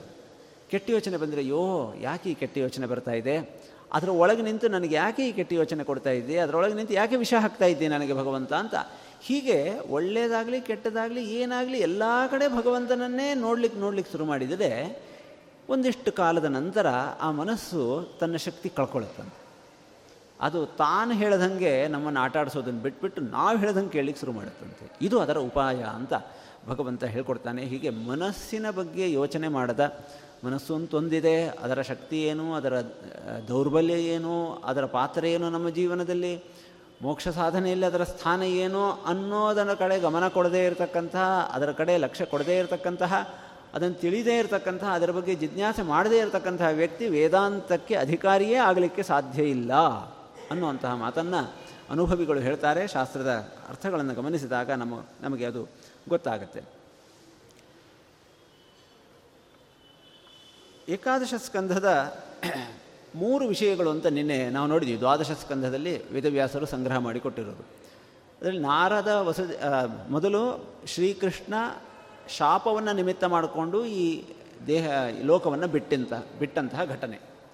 ಎರಡನೇದು ವಸುದೇವ ನಾರದರ ಸಂವಾದ ಅದರಲ್ಲಿ ಬಂದಿರತಕ್ಕಂಥದ್ದು ಈ ಜಾಯಂತೆಯ ಉಪಾಖ್ಯಾನ. ಮೂರನೇ ವಿಷಯ, ಉದ್ಧವ ಗೀತೆ ಅಂತ ಪ್ರಸಿದ್ಧ ಆಗಿರತಕ್ಕಂತಹ ಕೃಷ್ಣ ಉದ್ಧವರ ಸಂವಾದ. ಶ್ರೀ ಕೃಷ್ಣ ಪರಮಾತ್ಮ ಅವನು ನಡ್ಕೊಳ್ತಾ ಇದ್ದಂತಹ ರೀತಿ ಅವನ ಆ ವಿಪ್ರರ ಶಾಪ ಬಂದಂತಹ ಸಂದರ್ಭದಲ್ಲಿ ಉದ್ಧವನಿಗೆ ಒಂದು ಸಂಶಯ ಬಂತು. ಅಲ್ಲಿ ಅಷ್ಟು ದೊಡ್ಡ ಬ್ರಾಹ್ಮಣರೆಲ್ಲ ಶಾಪ ಕೊಟ್ಟಿದ್ದಾರೆ, ನಿಮ್ಮ ವಂಶ ನಾಶ ಆಗಲಿ ಅಂಥೇಳಿ. ನೀನು ಇದಕ್ಕೆ ಏನೂ ಮಾತಾಡಿಲ್ಲ. ಇದನ್ನು ನೋಡಿದರೆ ನನಗೆ ಯಾಕೋ ಸಂಶಯ ಇದೆ. ನಿನ್ನ ಇಚ್ಛೆ ಹೀಗಿದೆ ಅಂತ ಹೇಳಿ ನಮ್ಮ ಕುಲಕ್ಕೆ ಏನೋ ಒಂದು ತೊಡಕು ಬಂದಿದೆ ಅಂತ ಕೇಳ್ತಾನೆ. ಆವಾಗ ಕೃಷ್ಣ, ಹೌದು ಅಂತ ಹೇಳಿಬಿಟ್ಟು, ಆದರೆ ನೀನು ಈ ಜಗತ್ತಿನಲ್ಲಿ ಮುಂದುವರಿತಿ. ನಾನು ನಿನಗೊಂದು ಉಪದೇಶ ಮಾಡುವನಿದ್ದೇನೆ. ಅದು ನೀನು ಬದರಿಯಲ್ಲಿ ಮುಂದೆ ಇದ್ದು, ಆ ಉಪದೇಶ ಪರಂಪರೆ ಈ ನಾಡಿನಲ್ಲಿ, ಈ ಭೂಮಿಯಲ್ಲಿ ಮುಂದುವರಿಬೇಕು. ಅದನ್ನು ನೀನು ನೋಡ್ಕೊಳ್ಬೇಕು, ಅಂತ ಕೃಷ್ಣ ಹೇಳಿದಾಗ ಉದ್ಧವ ಭಾಳ ವಿಲ ಒದ್ದಾಡಿದ್ದಾನೆ. ನಿನ್ನನ್ನು ಬಿಟ್ಟು ನಾನು ಇರಲಿಕ್ಕೆ ಸಾಧ್ಯ ಇಲ್ಲ ಅಂತೆಲ್ಲ ಹೇಳ್ಕೊಂಡಿದ್ದಾನೆ. ಆದರೆ ಇದು ನನ್ನ ಆರ್ಡರು, ಇದು ನನ್ನ ಇಚ್ಛೆ, ನೀನು ಇರಬೇಕು ಹೀಗೆ ಅಂತ ಕೇಳ್ಕೊಂಡಾಗ ಆಯಿತು ಅಂತ ಹೇಳಿ ಒಪ್ಕೊಂಡಿದ್ದಾನೆ. ಬದರಿಯಲ್ಲಿ ಇವತ್ತಿಗೂ ಕೂಡ ನಾರಾಯಣನ ಉತ್ಸವ ಮೂರ್ತಿ ಉದ್ಧವ. ಪ್ರತಿಯೊಂದು ದೇವಸ್ಥಾನದಲ್ಲಿ ಉತ್ಸವ ಮೂರ್ತಿ ಇರುತ್ತೆ. ಕೃಷ್ಣನ ದೇವಸ್ಥಾನ ಆದರೆ ಕೃಷ್ಣನ ಉತ್, ಕೃಷ್ಣನ ಉತ್ಸವ ಮೂರ್ತಿ. ರಾಯರಿದ್ದರೆ ಅಲ್ಲಿ ಪ್ರಹ್ಲಾದರಾಜರು ಅವ್ರದೇ ಅವತಾರದ ಇನ್ನೊಂದು ರೂಪ ಇರುತ್ತೆ. ಆದರೆ ಇಲ್ಲಿ ನಾರಾಯಣನಿಗೆ ಉತ್ಸವ ಮೂರ್ತಿ ಭಗವಂತನ ಮಹಾಭಕ್ತನಾದಂಥ ಉದ್ಧವ. ಅವನ ಉತ್ಸವ ಮೂರ್ತಿ, ಅದನ್ನು ಆರು ತಿಂಗಳು ಕೆಳಗೆ ತೊಗೊಂಡು ಹೋಗಿರ್ತಾರೆ.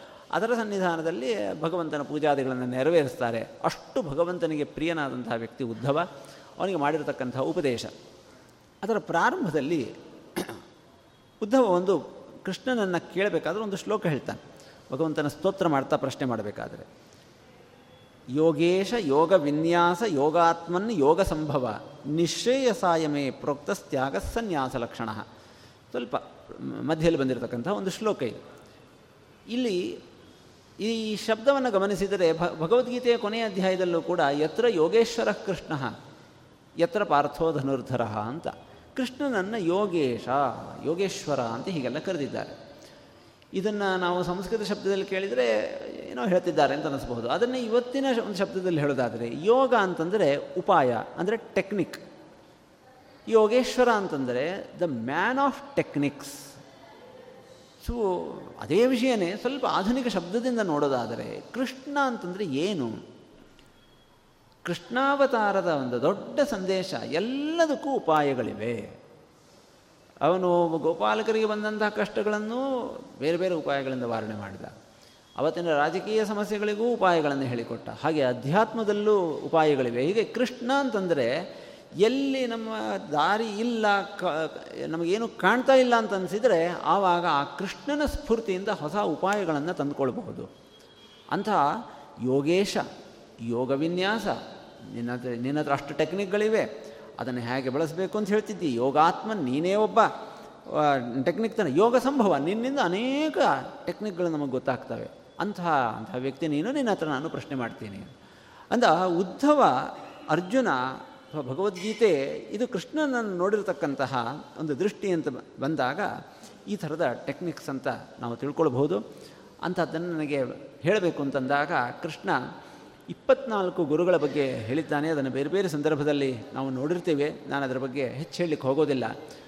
ಒಬ್ಬ ಅವಧೂತ ಅವನಿಗೆ ಯದು ಚಕ್ರವರ್ತಿ ಕೇಳಿದಾಗ, ಎಷ್ಟು ಆರಾಮಾಗಿ ಹೇಗಿದ್ದಿ? ನಾವೆಲ್ಲ ಎಷ್ಟು ಟೆನ್ಷನ್ನಲ್ಲಿದ್ದೀವಿ ಬೇಕಾದಷ್ಟು ದುಡ್ಡು ಗಿಡ್ಡು ಇದ್ದರೂ ಒಬ್ಬ ಚಕ್ರವರ್ತಿ ಹೇಳ್ತಾನೆ. ನನಗೆಲ್ಲ ಸವಲತ್ತುಗಳಿವೆ. ಆದರೆ ಎಲ್ಲೋ ಒಂದು ಕಡೆ ದುಗುಡ ಇದೆ. ಆದರೆ ನಿನ್ನ ಮುಖ ನೋಡಿದರೆ ಎಷ್ಟು ಆರಾಮಾಗಿದ್ದೀಯಲ್ಲ? ಎಷ್ಟು ನಿಶ್ಚಿಂತೆ? ಎಲ್ಲಿಂದ ಕಲ್ತಿ ಇದನ್ನು ಅಂತ ಕೇಳಿದಾಗ ಕಲಿಬೇಕು ಅನ್ನುವಂತಹ ವ್ಯಕ್ತಿಗೆ ಪ್ರಕೃತಿಯ ಎಲ್ಲ ಕಡೆಯಿಂದಲೂ ಪಾಠ ಸಿಗುತ್ತೆ. ಅವನಿಗೆ ಬೇಕಾದಷ್ಟು ವಿಷಯಗಳು ಸಿಗ್ತವೆ ಅಂತ ಅವನು ಇಪ್ಪತ್ನಾಲ್ಕು ಗುರುಗಳ ಬಗ್ಗೆ ಹೇಳಿದ್ದಾನೆ. ಅದನ್ನೊಬ್ಬರು ಆಧುನಿಕರು ಹೇಳ್ತಿರ್ತಾರೆ. ನಮ್ಮ ಮನೆಯಲ್ಲೇ ನೋಡೋದಾದರೆ, ಫ್ಯಾನ್ ಹೇಳುತ್ತೆ, ಬಿ ಕೂಲ್ ಅಂತ. ಆರಾಮಾಗಿರು ಅಂತ ಹೇಳ್ತೀವಿ. ಕಿಟಕಿ ಹೇಳುತ್ತೆ, ಬಿ ಓಪನ್. ಎಲ್ಲ ನೋಡು. ಹೀಗೆ ನಮ್ಮ ಗಡಿಯಾರ ಹೇಳುತ್ತೆ ಏನೋ ಯಾವಾಗಲೂ ಚಟುವಟಿಕೆಯಿಂದ ಇರು ಅಂತ ಹೇಳುತ್ತೆ. ಕ್ಯಾಲೆಂಡರ್ ಹೇಳುತ್ತೆ, ಬಿ ಅಪ್ಡೇಟ್. ಹೀಗೆ ಒಂದು ರೀತಿಯಿಂದ ನೋಡಿದರೆ ಅದು ಇಪ್ಪತ್ನಾಲ್ಕು ಗುರುಗಳು ಅನ್ನೋದೊಂದು ಉಪಲಕ್ಷಣ. ಸೂಕ್ಷ್ಮವಾಗಿ ಗಮನಿಸಿದರೆ ನಮ್ಮ ಸುತ್ತಮುತ್ತಲು ಇರತಕ್ಕಂತಹ ವ್ಯಕ್ತಿಗಳಲ್ಲಿ ಒಬ್ಬೊಬ್ಬರಲ್ಲಿ ಒಂದೊಂದು ವಿಶೇಷ ಗುಣಗಳಿರ್ತವೆ. ನಾವು ಅದನ್ನು ಕಲೀಲಿಕ್ಕೆ ಸಾಧ್ಯ. ವಿಷ್ಣು ಸಹಸ್ರನಾಮದ ಒಂದು ಮಹತ್ವವನ್ನು ಹೇಳಬೇಕಾದ್ರೆ ಯಾರು ನಿತ್ಯ ಅದನ್ನು ಪಠನ ಮಾಡ್ತಾರೆ, ಅವರಿಗೆ ಜಾತಿ ಪ್ರಾಧಾನ್ಯಮೇವಚ ಅಂತ ಒಂದು ಶಬ್ದ ಬಳಸ್ತಾರೆ. ತಮ್ಮ ಗುಂಪಿನಲ್ಲಿ ಅವರು ಎದ್ದು ಕಾಣೋ ಥರ ಆಗ್ತಾರೆ ಅಂತ. ಇಪ್ಪತ್ತು ಜನರು ಗುಂಪಿದ್ದು, ಇಪ್ಪತ್ತು ಜನರು ವಿಷ್ಣು ಸಹಸ್ರನಾಮ ಪಾರಾಯಣ ಮಾಡ್ತಾ ಇದ್ದರೆ ಹೆಂಗೆ ಇಪ್ಪತ್ತು ಜನರು ಗುಂಪಿನಲ್ಲಿ ಎದ್ದು ಕಾಣಿಸ್ತಾರೆ ಅಂತಂದರೆ ಒಬ್ಬೊಬ್ಬರಲ್ಲಿ ಒಂದೊಂದು ಗುಣ ಎದ್ದು ಕಾಣುತ್ತೆ. ಒಂದು ಸಂಸ್ಥೆ ನೋಡಿದರೆ ಒಬ್ಬರು ಅದರಲ್ಲಿ ನಿಷ್ಣಾತರು, ಇವರು ಇದರಲ್ಲಿ ನಿಷ್ಣಾತರು, ಇವರು ಇದರಲ್ಲಿ ನಿಷ್ಣಾತ ಎಲ್ಲರೂ ವಿಷ್ಣು ಸಹಸ್ರನಾಮ ಪಾರಾಯಣ ಮಾಡುವಂತಹ ಗುಂಪಿನಲ್ಲಿ ಹೀಗೆ ಆಗುತ್ತೆ. ಅದರಿಂದ ವಿಷ್ಣು ಸಹಸ್ರನಾಮ ಅದರಂತೆ ಶಾಸ್ತ್ರದಲ್ಲಿ ಹೇಳಿರತಕ್ಕಂತಹ ಸಂಧ್ಯಾವಂದನಾದಿ ಸತ್ಕರ್ಮಗಳನ್ನು ಯಾರು ನಿತ್ಯ ಅನುಷ್ಠಾನ ಮಾಡ್ತಾರೆ, ಭಗವಂತ ಒಬ್ಬೊಬ್ಬರಲ್ಲಿ ತನ್ನ ಒಂದೊಂದು ವಿಭೂತಿ ರೂಪವನ್ನು ಇಟ್ಟು ಎದ್ದು ಕಾಣೋ ಹಾಗೆ ಮಾಡ್ತಿರ್ತಾನೆ. ಅದರಿಂದ ನೋಡೋ ಕಣ್ಣುಗಳಿದ್ದರೆ, ಅರ್ಥ ಮಾಡ್ಕೊಳ್ತಕ್ಕಂಥ ಮನಸ್ಸಿದ್ದರೆ ಪ್ರತಿಯೊಬ್ಬರಿಂದಲೂ ಪಾಠ ಕಲಿಬಹುದು ಅಂತ ಒಂದು ದೊಡ್ಡ ಸಂದೇಶವನ್ನು ಕೊಟ್ಟಿದ್ದಾನೆ. ಇನ್ನು ಮುಂದಿನ ಉಳಿದ ಸಮಯದಲ್ಲಿ ಏಕಾದಶ ಸ್ಕಂದಲ್ಲಿ ಬಂದಿರತಕ್ಕಂಥ ಅಲ್ಲಲ್ಲಿ ಕೃಷ್ಣ ಉಪದೇಶ ಮಾಡಿರತಕ್ಕಂಥ ಕೆಲವು ವಿಷಯಗಳನ್ನು ನೋಡ್ತಾ ಹೋಗ್ಬೋದು ನಮ್ಮ ಇಡೀ ಭಾಗವತ, ಭಗವದ್ಗೀತೆ ಇವುಗಳ ಜಗತ್ತನ್ನು ಅರ್ಥ ಮಾಡ್ಕೊಳ್ಳೋ ದೃಷ್ಟಿ. ಇದು ನಮ್ಮ ಇವತ್ತಿನ ಯಾವ ಟೆಕ್ಸ್ಟ್ ಬುಕ್ಕಲ್ಲೂ ಇಲ್ಲ. ಸೇರಿಸಿಲ್ಲ ಅದನ್ನು. ಸೇರಿಸೋದಾದರೆ ಇಂಡಿಕ್ಸ್ ಸ್ಟಡೀಸ್ ಅಂತ ಏನಾದರೂ ಒಂದು ಮಾಡೋದಾದರೆ ಟೆಕ್ಸ್ಟ್ ಬುಕ್ಕು, ಇದನ್ನು ಅವಶ್ಯ ಸೇರಿಸಬೇಕಾಗತ್ತೆ. ಏನದು ಅಂತಂದರೆ ಈ ಜಗತ್ತು ಸತ್ವರಜಸ್ತಮೋ ಗುಣಾತ್ಮಕವಾಗಿದೆ ಅಂತ. ನಮ್ಮ ಸುತ್ತಮುತ್ತಲು ಇರೋದನ್ನು ಮೂರು ಭಾಗದಲ್ಲಿ ವಿಂಗಡಿಸಬಹುದು. ಸತ್ವ, ರಜಸ್ಸು, ತಮಸ್ಸು. ಅದು ಹೆಂಗೆ ಕಣ್ಣಿಗೆ ಕಾಣುತ್ತಾ ಅಂತಂದರೆ ಇಲ್ಲ, ಇದೇನು ನಮ್ಮ ಸುತ್ತಮುತ್ತಲು ಇದೆ ಇದೆ, ಇದೆಲ್ಲವೂ ಸಾತ್ವಿಕವೋ, ರಾಜಸವೋ, ತಾಮಸವೋ ಆಗಿರುತ್ತೆ. ಇದಕ್ಕೆ ಒಂದು ಉದಾಹರಣೆ ಕೊಟ್ಟು ಹೇಳೋದಾದರೆ, ನಾವೇನು ಊಟ ಮಾಡ್ತೀವಿ, ಅದರಲ್ಲಿ ಸಾತ್ವಿಕ ಊಟ ರಾಜಸ ಊಟ, ತಾಮಸ ಊಟ ಅಂತ ಇರಲಿಕ್ಕೆ ಸಾಧ್ಯ ಇದೆ. ಇದನ್ನು ಹೇಗೆ ಗುರುತಿಸೋದು? ಒಂದೇ ಅನ್ನ, ಅದೇ ಸಾರು, ಅದೇ ಹುಳಿ. ಎಲ್ಲಿ ಹೋದರೂ ಕೂಡ ಅದೇ ಸಾರು, ಅದೇ ಹುಳಿನೇ ತಾನೆ. ಸಾತ್ವಿಕ, ರಾಜಸ, ತಾಮಸ ಅಂತ ಹೆಂಗೆ ಕಂಡುಹಿಡಿಯೋದು ಅಂತಂದರೆ, ಇದನ್ನು ನೋಡಿಬಿಟ್ಟು ಕಂಡುಹಿಡಲಿಕ್ಕೆ ಸಾಧ್ಯ ಇಲ್ಲ. ಇದರಿಂದ ಆಗೋ ಪರಿಣಾಮದಿಂದ ಇದು ಸಾತ್ವಿಕವೋ, ರಾಜಸವೋ, ತಾಮಸವೋ ಅಂತ ಕಂಡುಹಿಡಿಬಹುದು. ಭಾಳ ಆಶ್ಚರ್ಯ ಅಂತಂದರೆ, ಒಂದೇ ಪಂಕ್ತಿಯಲ್ಲಿ ಮೂರು ಜನ ಊಟಕ್ಕೆ ಕೂತಿದ್ದಾರೆ. ಒಬ್ಬ ಸಾತ್ವಿಕ ಮಾಡಿರ್ಬೋದು ಇನ್ನೊಬ್ಬ ರಾಜಸ, ಇನ್ನೊಬ್ಬ ತಾಮಸ ಮಾಡಿರಬಹುದು. ಅಂದರೆ ತುಂಬ ಸೂಕ್ಷ್ಮಕ್ಕೆ ಹೋದರೆ. ಇಲ್ಲಾಂದರೆ ಸ್ಥೂಲವಾಗಿ ಏನೋ ಒಂದಾಗಿರುತ್ತೆ ಅದು ಇದರ ಅಭಿಪ್ರಾಯ ಏನು ಅಂತಂದರೆ, ಸತ್ವರಜಸ್ತಮೋ ಗುಣಗಳಿಗೆ ಒಂದು ಲಕ್ಷಣ ಇದೆ. ಇದು ನಿತ್ಯದಲ್ಲಿ ನಾವು ಗುರುತಿಸಬಹುದಾದಂತಹ ಲಕ್ಷಣಗಳು. ಏನು ಅಂತಂದರೆ, ಸತ್ವಗುಣ ನಮ್ಮಲ್ಲಿ ಜಾಗೃತವಾದಾಗ ವಿನಾಕಾರಣ ಮನಸ್ಸು ಖುಷಿಯಾಗಿರುತ್ತೆ. ಏನೂ ಕಾರಣ ಬೇಡ. ಒಂದು ಒಳ್ಳೆ ನಿದ್ದೆ ಮಾಡಿದ್ದಾಗ ಒಳ್ಳೆ ಪ್ರಫುಲ್ಲವಾಗಿರುತ್ತೆ. ಏನೂ ತಲೆಗೆ ಯೋಚನೆಗಳು ಬರ್ತಾ ಇಲ್ಲ, ಕಿರಿಕಿರಿ ಅನ್ನಿಸ್ತಾ ಇಲ್ಲ. ಏನು ತಿನ್ನಬೇಕು ಅನ್ನಿಸ್ತಾ ಇಲ್ಲ, ಏನು ನೋಡಬೇಕು ಅನ್ನಿಸ್ತಾ ಇಲ್ಲ, ಆದರೂ ಖುಷಿ ಖುಷಿಯಾಗಿದೆ. ನಿರ್ನಿಮಿತ್ತವಾಗಿ ಇಂದ್ರಿಯಗಳ ಪ್ರವೇಶ ಇಲ್ಲದೇನೆ ಒಂದು ಆನಂದ ಅನುಭವಕ್ಕೆ ಬರ್ತಾ ಇದೆ ಅಂತಂದರೆ, ಏನೋ ತಿಳ್ಕೊಳ್ಬೇಕು, ಓದಬೇಕು, ಮಾಡಬೇಕು ಅಂತ ಅನ್ನಿಸ್ತಾ ಇದೆ ಅಂತಂದರೆ, ಇದು ಸತ್ವಗುಣದ ಕೆಲಸ ನಡೀತಾ ಇದೆ ಅಂತ ಅರ್ಥ. ರಜೋಗುಣದ ಕೆಲಸ ಅಂತಂದರೆ, ಏನೋ ಒಂದನ್ನು ಸಾಧಿಸಬೇಕು, ಅದಕ್ಕೋಸ್ಕರ ಪ್ರಯತ್ನ ಪಡಬೇಕು. ಚಟುವಟಿಕೆ. ಅಂದರೆ ಏನೋ ಮಾರ್ಕ್ಸ್ ತೊಗೊಳ್ಬೇಕು, ಅದಕ್ಕೋಸ್ಕರ ಹಗಲು ರಾತ್ರಿ ಓದಬೇಕು. ಅಲ್ಲೇನೋ ಒಂದು ಯಾವುದೋ ಕೆಲಸ, ಒಳ್ಳೆ ಸಂಬಳ ತೊಗೊಳ್ಬೇಕು, ಅದಕ್ಕೋಸ್ಕರ ಚೆನ್ನಾಗಿ ಶ್ರಮ ಪಡಬೇಕು. ಈ ಥರ ಫಲಕ್ಕೋಸ್ಕರ ಶ್ರಮ ಪಡ್ತಕ್ಕಂಥದ್ದು ಏನಿದೆ? ಇದು ರಜೋಗುಣದ ಕೆಲಸ. ಅದರಲ್ಲಿ ಚಟುವಟಿಕೆ ಜಾಸ್ತಿ ಇರುತ್ತೆ, ಒಂದು ಗುರಿ ಇರುತ್ತೆ, ಇದೆ. ತಮೋಗುಣದಲ್ಲಿ ಸತ್ವಗುಣಕ್ಕೆ ಅಪೋಸಿಟ್ ಅದು. ವಿನಾಕಾರಣ ಬೇಜಾರು. ಹೆಚ್ಚಿನ ಸಂದರ್ಭದಲ್ಲಿ ನಾವು ಇರೋದೇ ಹಾಗಿರುತ್ತೆ. ತಮೋಗುಣ ಯಾಕೋ ಬೇಜಾರು ಅಂತ. ಕಾರಣ ಇಲ್ಲ, ಏನಿಲ್ಲ. ಏನು ಮಾಡಬೇಕು ಅನಿಸಲ್ಲ. ಏನು ಇದು. ಇದು ತಮೋಗುಣದ ಕೆಲಸ. ಸೊ ಇದು ಐದೈದು ನಿಮಿಷಕ್ಕೂ ಚೇಂಜ್ ಆಗಬಹುದು. ಎರಡೆರಡು ನಿಮಿಷಕ್ಕೆ ಚೇಂಜ್ ಆಗ್ಬೋದು ಅಥವಾ ಒಂದು ಗಂಟೆಗಟ್ಟಲೆ ಇರಬಹುದು. ಅನೇಕ ದಿವಸಗಳ ಗಟ್ಟಲೆ ಇರಬಹುದು. ಹೇಳ್ತಾರೆ, ಡಿಪ್ರೆಷನ್ನಲ್ಲಿದ್ದಾರೆ. ಒಂದು ಮೂರು ನಾಲ್ಕು ದಿವಸ ಡಿಪ್ರೆಷನ್ಲಿ ಇರ್ತಾರೆ ಅಂದರೆ ತಮೋಗುಣ ಸಿಕ್ಕಾಪಟ್ಟೆ ಇದೆ ಅಂತ ಅರ್ಥ. ಕೆಲವರು ಇರ್ತಾರೆ. ಏನು ಚಟುವಟಿಕೆ. ಅವ್ರು ಎಲ್ಲಿ ಹೋದರೂ ಅಲ್ಲಿ ಉತ್ಸವ. ಅವರಲ್ಲಿ ಬಂದರೆ ಸಾಕು, ಎಲ್ಲರಿಗೂ, ಹೋ, ಏ, ಉತ್ಸವ, ಅಷ್ಟು ಚಟುವಟಿಕೆ, ಅದು, ಇದು ನಡೀತಾ ಇರುತ್ತೆ. ಹೀಗೆ ಈ ಸತ್ವರಜಸ್ತಮೋ ಗುಣಗಳು ನಮ್ಮ ಜೀವನದಲ್ಲಿ ಕೆಲಸ ಮಾಡ್ತಾ ಇರ್ತವೆ. ಮೂಲ ಸಂಸಾರ ಅಂತಂದರೆ ಈ ಮೂರು ಗುಣಗಳೇ. ಇದು ಒಂದು ಯುದ್ಧದ ದೃಷ್ಟಿಯಿಂದ ಹೇಳೋದಾದರೆ, ನಾವೆಲ್ಲ ಸಂಸಾರ ಅನ್ನೋ ಯುದ್ಧದಲ್ಲಿ ಆಕ್ರಮಣಕ್ಕೆ ಒಳಗಾಗಿಬಿಟ್ಟಿದ್ದೀವಿ. ನಮಗೆ ಗೊ, ಗೊತ್ತೇ ಇಲ್ಲ. ಆ ಥರ ನಮ್ಮನ್ನು ಕಟ್ಟಿ ಹಾಕಿಬಿಟ್ಟಿದೆ ಅದು. ಅದೇನು ಹಗ್ಗ ಇಲ್ಲ, ಏನಿಲ್ಲ, ಈ ಮೂರು ಗುಣಗಳು ಕಟ್ಟಿ ಸೊ ಇದು ಅಟ್ಯಾಕ್ ಎಲ್ಲ ಆಗತ್ತೆ ಅಂತಂದರೆ ಮನಸ್ಸಿನ ಮೇಲೆ ಆಗುತ್ತೆ. ಸೊ ಈಗ ಬಂತಲ್ಲ ಮನಸ್ಸು ಅಂತ ಹೇಳಿ, ಆ ಮನಸ್ಸನ್ನು ಗಮನಿಸ್ತಾ ಇದ್ದರೆ ಓ, ಈಗ ನನಗೆ ಸತ್ವಗುಣ ಕೆಲಸ ಮಾಡ್ತಾ ಇದೆ, ಈಗ ನನಗೆ ರಜೋಗುಣ ಕೆಲಸ ಮಾಡ್ತಾ ಇದೆ. ಸುಮ್ಮನೆ ಕೂತು ಕೂತಲ್ಲೇ ನಿದ್ದೆ ಬರ್ತಾ ಇದೆ ಅಂದರೆ, ಓ ತಮೋ ಗುಣ ಕೆಲಸ ಮಾಡ್ತಾ ಇದೆ ಅಂತ ಹೀಗೆ ಅದನ್ನು ನಾವು ವಿಂಗಡಿಸ್ಕೊಳ್ಬಹುದು. ಸತ್ವಂ ಪ್ರಕಾಶಕಂ ಪ್ರೋಕ್ತಂ, ಸತ್ವ ಇದ್ದರೆ ಪ್ರಕಾಶ, ಹೊಳಹು, ಜ್ಞಾನ, ಇದಕ್ಕೆ ಸಂಬಂಧಪಟ್ಟಿದ್ದು. ಅಂತ ಯಾರು ವಿಜ್ಞಾನಿಗಳಾಗಲಿ, ಲೌಕಿಕ ವಿಷಯದಲ್ಲೇ ಆಗಲಿ, ತುಂಬ ರಿಸರ್ಚ್ ನಡೆಸ್ತಾ ಇದ್ದಾರೆ, ತುಂಬ ಓದ್ತಾರೆ, ತುಂಬ ಬರೀತಾರೆ ಅಂತಂದರೆ ಸತ್ವಗುಣವೇ ಅಂತ ಅರ್ಥ. ಅದರಲ್ಲಿ ಮತ್ತೆ ಸ್ಥೂಲ ಸತ್ವ, ಸೂಕ್ಷ್ಮ ಸತ್ವ ಅಂತಿದೆ. ಸ್ಥೂಲ ಸತ್ವ ಅದು ಲೌಕಿಕ ವಿಷಯದಲ್ಲಿ ಜ್ಞಾನಾದಿಗಳನ್ನು ಕೊಟ್ಟು ಬಂಧನಕ್ಕೆ ಕಾರಣ ಮಾಡುತ್ತೆ. ಸೂಕ್ಷ್ಮ ಸತ್ವ ಇದ್ದರೆ ಆಗ ಅದು ಮೋಕ್ಷ ಸಾಧನಗಳಲ್ಲಿ, ಭಗವಂತನ ವಿಷಯದಲ್ಲಿ, ಅಧ್ಯಾತ್ಮ ವಿಷಯದಲ್ಲಿ ಜ್ಞಾನವನ್ನು ಪಡೆಯೋ ಥರ ಪ್ರೇರಣೆ ಮಾಡುತ್ತೆ, ಇದನ್ನು ತಿಳ್ಕೊಳ್ಬೇಕು ಅನ್ನೋ ಇಚ್ಛೆಯನ್ನು ಹುಟ್ಟಿಸುತ್ತೆ. ಇದರಂತೆ ರಜೋಗುಣ. ಸಿಕ್ಕಾಪಟ್ಟೆ ಸ್ಥೂಲ ರಜೋ, ರಜೋಗುಣ ಇದ್ದರೆ ಅವರು ಸಂಸಾರದಲ್ಲಿ ದೊಡ್ಡ ದೊಡ್ಡ ಜವಾಬ್ದಾರಿಗಳನ್ನು ನಿಭಾಯಿಸ್ತಾರೆ. ಎಷ್ಟು ಬಂದರೂ ಮಾಡ್ತಾರೆ ಭಾರಿ ಚಟುವಟಿಕೆ ಅಂತ. ಅದೇ ಸೂಕ್ಷ್ಮ ರಜಸ್ಸಿದ್ದರೆ ಅವರು ಯಾವಾಗಲೂ ಅದು ಜಪ, ಪಾರಾಯಣ, ಹೋಮ, ಅವರು ಚಟುವಟಿಕೆಯಿಂದ ಇರ್ತಾರೆ. ಅದು ಸೂಕ್ಷ್ಮ ರಜಸ್ಸು ಸೂಕ್ಷ್ಮ ತಮಸ್ಸು ಕೂಡ ಒಳ್ಳೆಯದೇ ಅಂತ ಹೇಳ್ತಾರೆ. ಏನು ಸೂಕ್ಷ್ಮ ತಮ, ತಮಸ್ಸಿನ ಕೆಲಸ ಏನು? ಯಾವ ಬೇಡ, ಬೇಜಾರು ಅಂತ. ಸೂಕ್ಷ್ಮ ತಮಸ್ಸು ಏನು ಮಾಡುತ್ತೆ ಅಂತಂದರೆ ಎಲ್ಲರೂ ಯಾವುದ್ರ ಹಿಂದೆ ಹೋಗ್ತಾ ಇರ್ತಾರೆ, ಕೆಟ್ಟದು ಅಯ್ಯೋ, ಅದು ಬೇಡ ಅಂತ ಅನ್ಸುತ್ತೆ. ಸಿನಿಮಾ ಬೇಡ ಅಂತ ಅನ್ಸುತ್ತೆ. ಇನ್ನೇನೋ ಅದು ಬೇಡ. ಹೀಗೆ ಯಾವುದನ್ನು ಬಿಡಬೇಕೋ ಅದರ ವಿಷಯದಲ್ಲಿ ನಮಗೆ ಬಿಡಬೇಕು ಅನ್ನೋ ಬುದ್ಧಿ ಬಂದರೆ ಅದು ಸೂಕ್ಷ್ಮ ತಮಸ್ಸು. ಆದರೆ ಯಾವುದನ್ನು ಮಾಡಬೇಕೋ ಅದರ ವಿಷಯದಲ್ಲಿ ಆಲಸ್ಯ, ನಿದ್ರಾ, ಭಯ, ಇದನ್ನು ತಂದು ಕೊಟ್ಟರೆ ಅದು ಸ್ಥೂಲ ತಮಸ್ಸು ಅಂತ ಹೀಗೆ, ಆ, ತ ಮೂರು ಗುಣಗಳ ಒಂದು ಕೆಲಸ, ಅವುಗಳ ಪರಿಣಾಮ, ಇದನ್ನು ನಾವು ಎಷ್ಟೆಷ್ಟು ಅರ್ಥ ಮಾಡ್ಕೊಳ್ತೀವಿ ಅಷ್ಟು ನಮಗೆ ಸಾಧನ ಮಾರ್ಗ ಹೆಚ್ಚು ಹತ್ತಿರ ಆಗುತ್ತೆ ಅನ್ನುವಂಥ ಒಂದು ಸಂದೇಶ ನಮ್ಮ ಇಡೀ ಈ ಶಾಸ್ತ್ರಗಳಿಂದ ಸಿಗ್ತಾ ಇದೆ. ದೇವೇಂದ್ರ ತೀರ್ಥರು ಮಹಾನುಭಾವರು ಒಂದು ಈ ಮೂರು ಗುಣಗಳ ಕೆಲಸ ಹೇಗೆ ನಮ್ಮಲ್ಲಿ ನಡೆಯುತ್ತೆ ಅನ್ನಲಿಕ್ಕೆ ಒಂದು ಉದಾಹರಣೆ ಕೊಡ್ತಾ ಇದ್ದರು ಬಹಳ ಮಾರ್ಮಿಕವಾದದ್ದು. ಒಂದು ದೇವಸ್ಥಾನಕ್ಕೆ ಹೋದಂತೆ ಮಂಗಳಾರತಿ ಆಗ್ತಾ ಇದೆ. ಓ, ನೂರು ರೂಪಾಯಿ ಹಾಕಬೇಕು ಅಂತ ಅನ್ನಿಸ್ತಂತೆ ಏ, ಮಂಗಳಾರತಿ ಹತ್ತಿರ ಬರೋತ್ತೆ ಜೇಬಿ ಕೈ ಹಾಕ್ತಿ ಬೇಡ ಬೇಡ, ನೂರು ಬೇಡ, ಐವತ್ತು ಸಾಕು ಅಂತ ಅನ್ನಿಸಿ ಐವತ್ತು ರೂಪಾಯಿ ನೋಟ್ ತೆಗೆದು ಹಾಕಬೇಕಾದ್ರೆ ಅದು ಏನಾಯಿತು ಐವತ್ತು ರೂಪಾಯಿ ಹಾಕಿಬಿಟ್ಟು ಅಲ್ಲಿದ್ದಂಥ ಇನ್ನೂರು, ಐದುನೂರು ರೂಪಾಯಿ ನೋಟ್ ಎತ್ಕೊಂಡ್ಬಿಟ್ಟಂತೆ ಇದು ಅಂದರೆ ಇಷ್ಟು ಕ್ಷಿಪ್ರ ಕಾಲದಲ್ಲಿ ನಮ್ಮ ಮನಸ್ಸು ಹಿಂಗೆ ಹಿಂಗೆ ಹಿಂಗೆ ಹಿಂಗೆ ಹಿಂಗೆ ಹಿಂಗೆ ಹೋಗ್ತಾರೆ ಒಂದು ಕೆಲಸ ಮಾಡಬೇಕು ಅಂತ ಎಷ್ಟು ಉತ್ಸಾಹದಿಂದ ಶುರು ಮಾಡಿರ್ತೀವಿ? ನಾವೇ ಏನೋ ಬದಲು ಮಾಡಿಬಿಡ್ತೀವಿ. ನಮಗೆ ಐದು ನಿಮಿಷದಲ್ಲಿ ಮೂಡ್ ಚೇಂಜ್ ಆಗುತ್ತೆ. ಇದನ್ನು ಗಮನಿಸ್ತಾ ಗಮನಿಸ್ತಾ ಅದನ್ನು ಗೆಲ್ಲುವ ಉಪಾಯಗಳು ಹೇಗೆ? ತಮೋಗುಣವನ್ನು ಗೆಲ್ಲಬೇಕು ಅಂತಂದರೆ ರಜೋಗುಣಕ್ಕೆ ಬರಬೇಕು.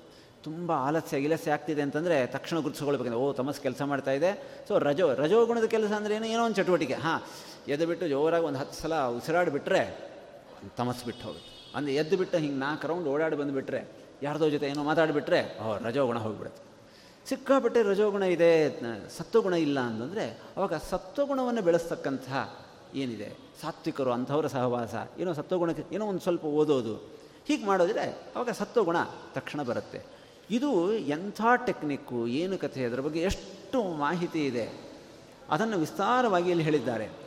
ಈ ವಿಷಯ ಯಾಕೆ ಇಲ್ಲಿ ಬಂದಿದೆ ಅಂತಂದರೆ ಏಕಾದಶ ಸ್ಕಂಧದ ಹದಿಮೂರನೇ ಅಧ್ಯಾಯದಲ್ಲಿ, ನಾಲ್ಕನೇ ಶ್ಲೋಕದಲ್ಲಿ ಕೃಷ್ಣ ಹೇಳ್ತಾನೆ, ನವೈತೆ ಗುಣಹೇತವ, ಸತ್ವರಜಸ್ತಮೋ ಗುಣಗಳನ್ನು ನಿಯಂತ್ರಿಸ್ತಕ್ಕಂಥ ಒಂಬತ್ತು ಕಾರಣಗಳಿವೆ, ಒಂಬತ್ತು ಶಕ್ತಿಗಳಿವೆ.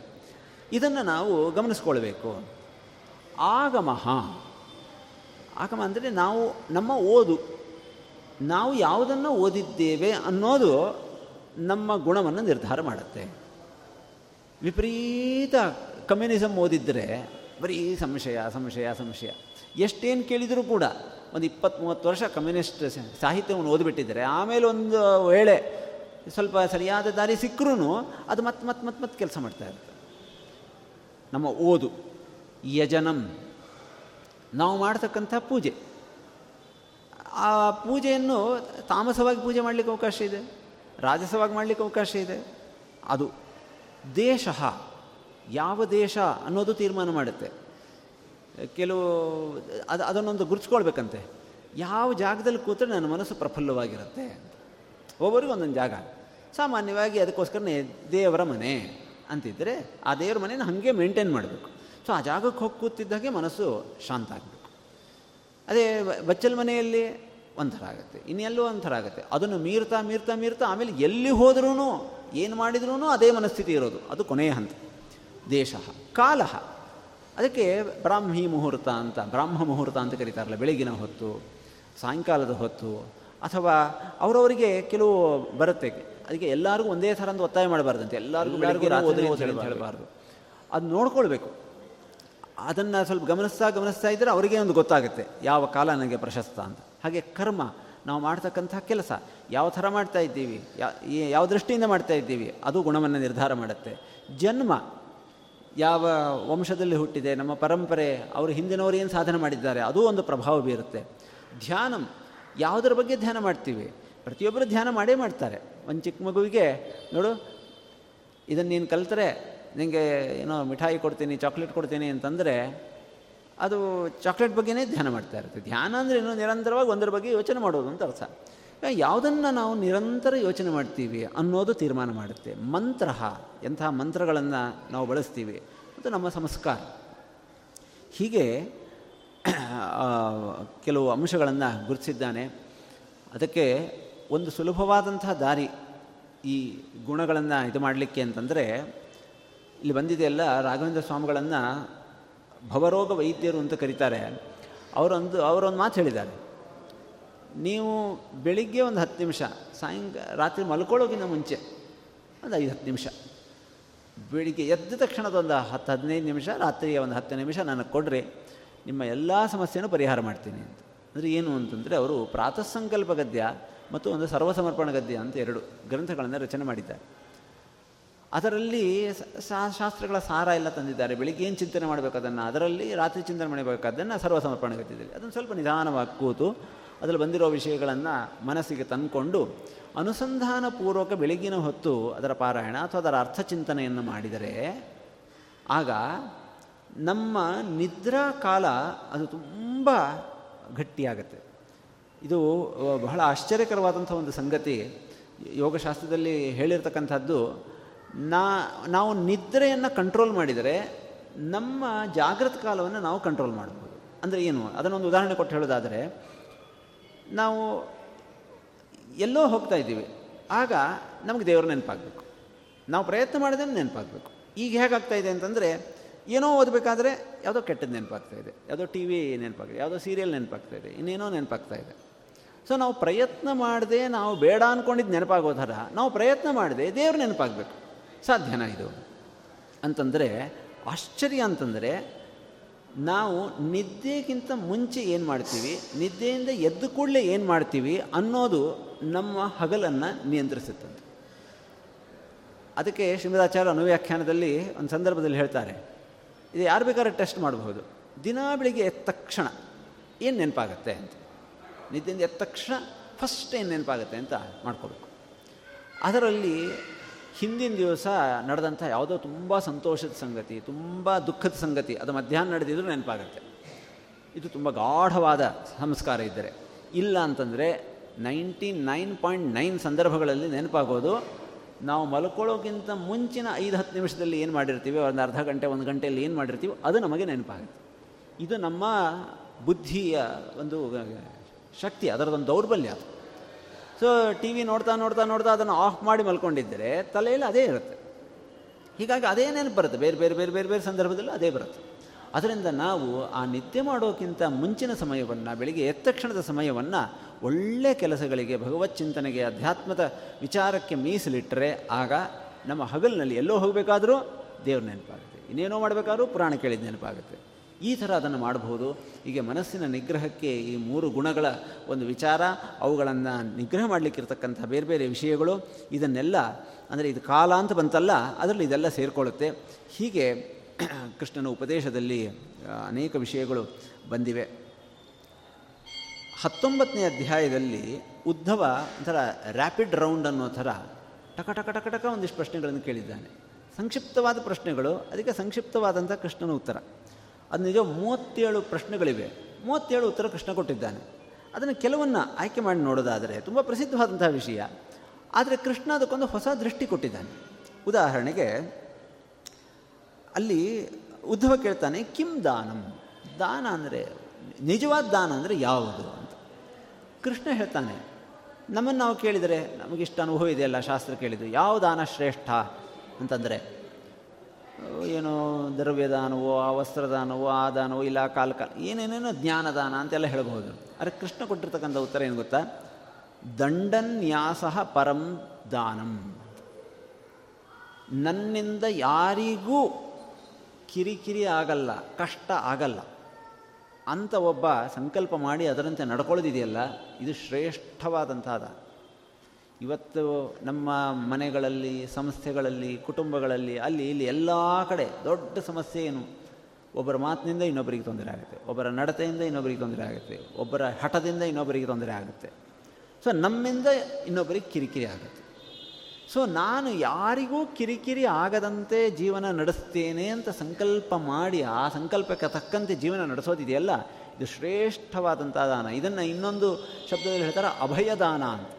ಸನ್ಯಾಸ ತಗೊಳ್ಬೇಕಾದ್ರೆ ಅವರು ಮಾಡಬೇಕಾಗಿರ್ತಕ್ಕಂಥ ದೊಡ್ಡ ಸಂಕಲ್ಪ ಅಂತಂದರೆ, ಇನ್ನ ಮೇಲೆ ನನ್ನಿಂದ ಯಾರಿಗೂ ಭಯ ಇಲ್ಲ, ಅಭಯದಾನ ಅಂತಲೂ ಇದನ್ನು ಕರೆದಿದ್ದಾರೆ ಅಂತ ದಂಡನ್ಯಾಸ ಪರಂ ದಾನಂ ಅಂತ ಹೇಳ್ತಾರೆ. ಹಾಗೆ ಕಿಂ ತಪಃ, ಶ್ರೇಷ್ಠವಾದ ತಪಸ್ಸು ಯಾವುದು? ಕಾಮತ್ಯಾಗ ತಪಸ್ಕೃತಂ. ಯಾಕೆ ತಪ? ಸಂತಾಪೆ. ಅದರಲ್ಲೊಂದು ಕಷ್ಟ ಇದೆಯಲ್ಲ. ಉಪವಾಸ ಮಾಡೋದು ಒಂದು ಕಷ್ಟ ಆದರೆ ನಿಜವಾದ ಮನಸ್ಸಿನ ಕಷ್ಟ ಕಾಮತ್ಯಾಗ ಶಾಸ್ತ್ರ ವಿರುದ್ಧವಾದಂತಹ ಕಾಮನೆಗಳನ್ನು ಬಿಡೋದು, ಅನಿಸಬಾರದು.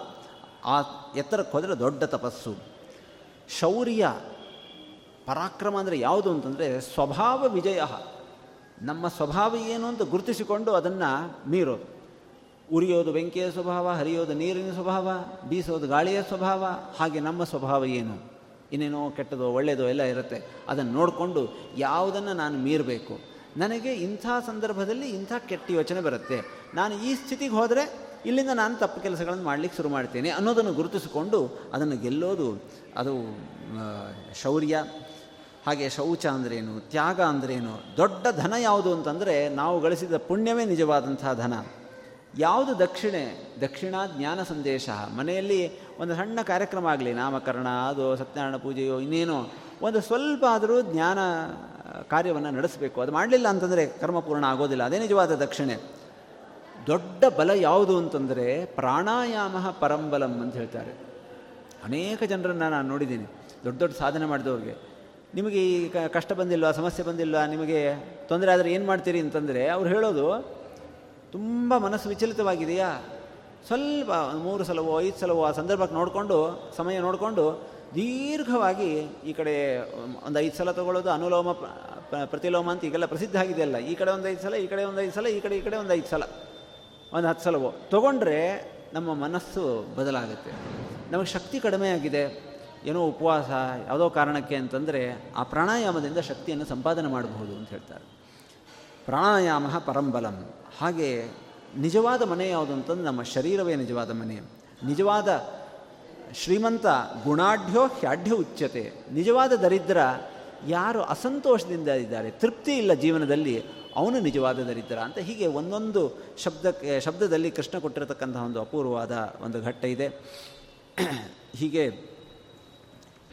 ಅನೇಕ ವಿಷಯಗಳು ಹೇಳ್ತಾ ಅಲ್ಲಿ ಈ ಒಂದು ಸಂದರ್ಭದಲ್ಲಿ ಕೃಷ್ಣ ಹೇಳ್ತಾನೆ, ಜೀವನದಲ್ಲಿ ಎಲ್ಲದಕ್ಕೂ ಮೂಲ ದುಡ್ಡು. ದುಡ್ಡಿನ ಪಾತ್ರ ಬಹಳ ದೊಡ್ಡದು.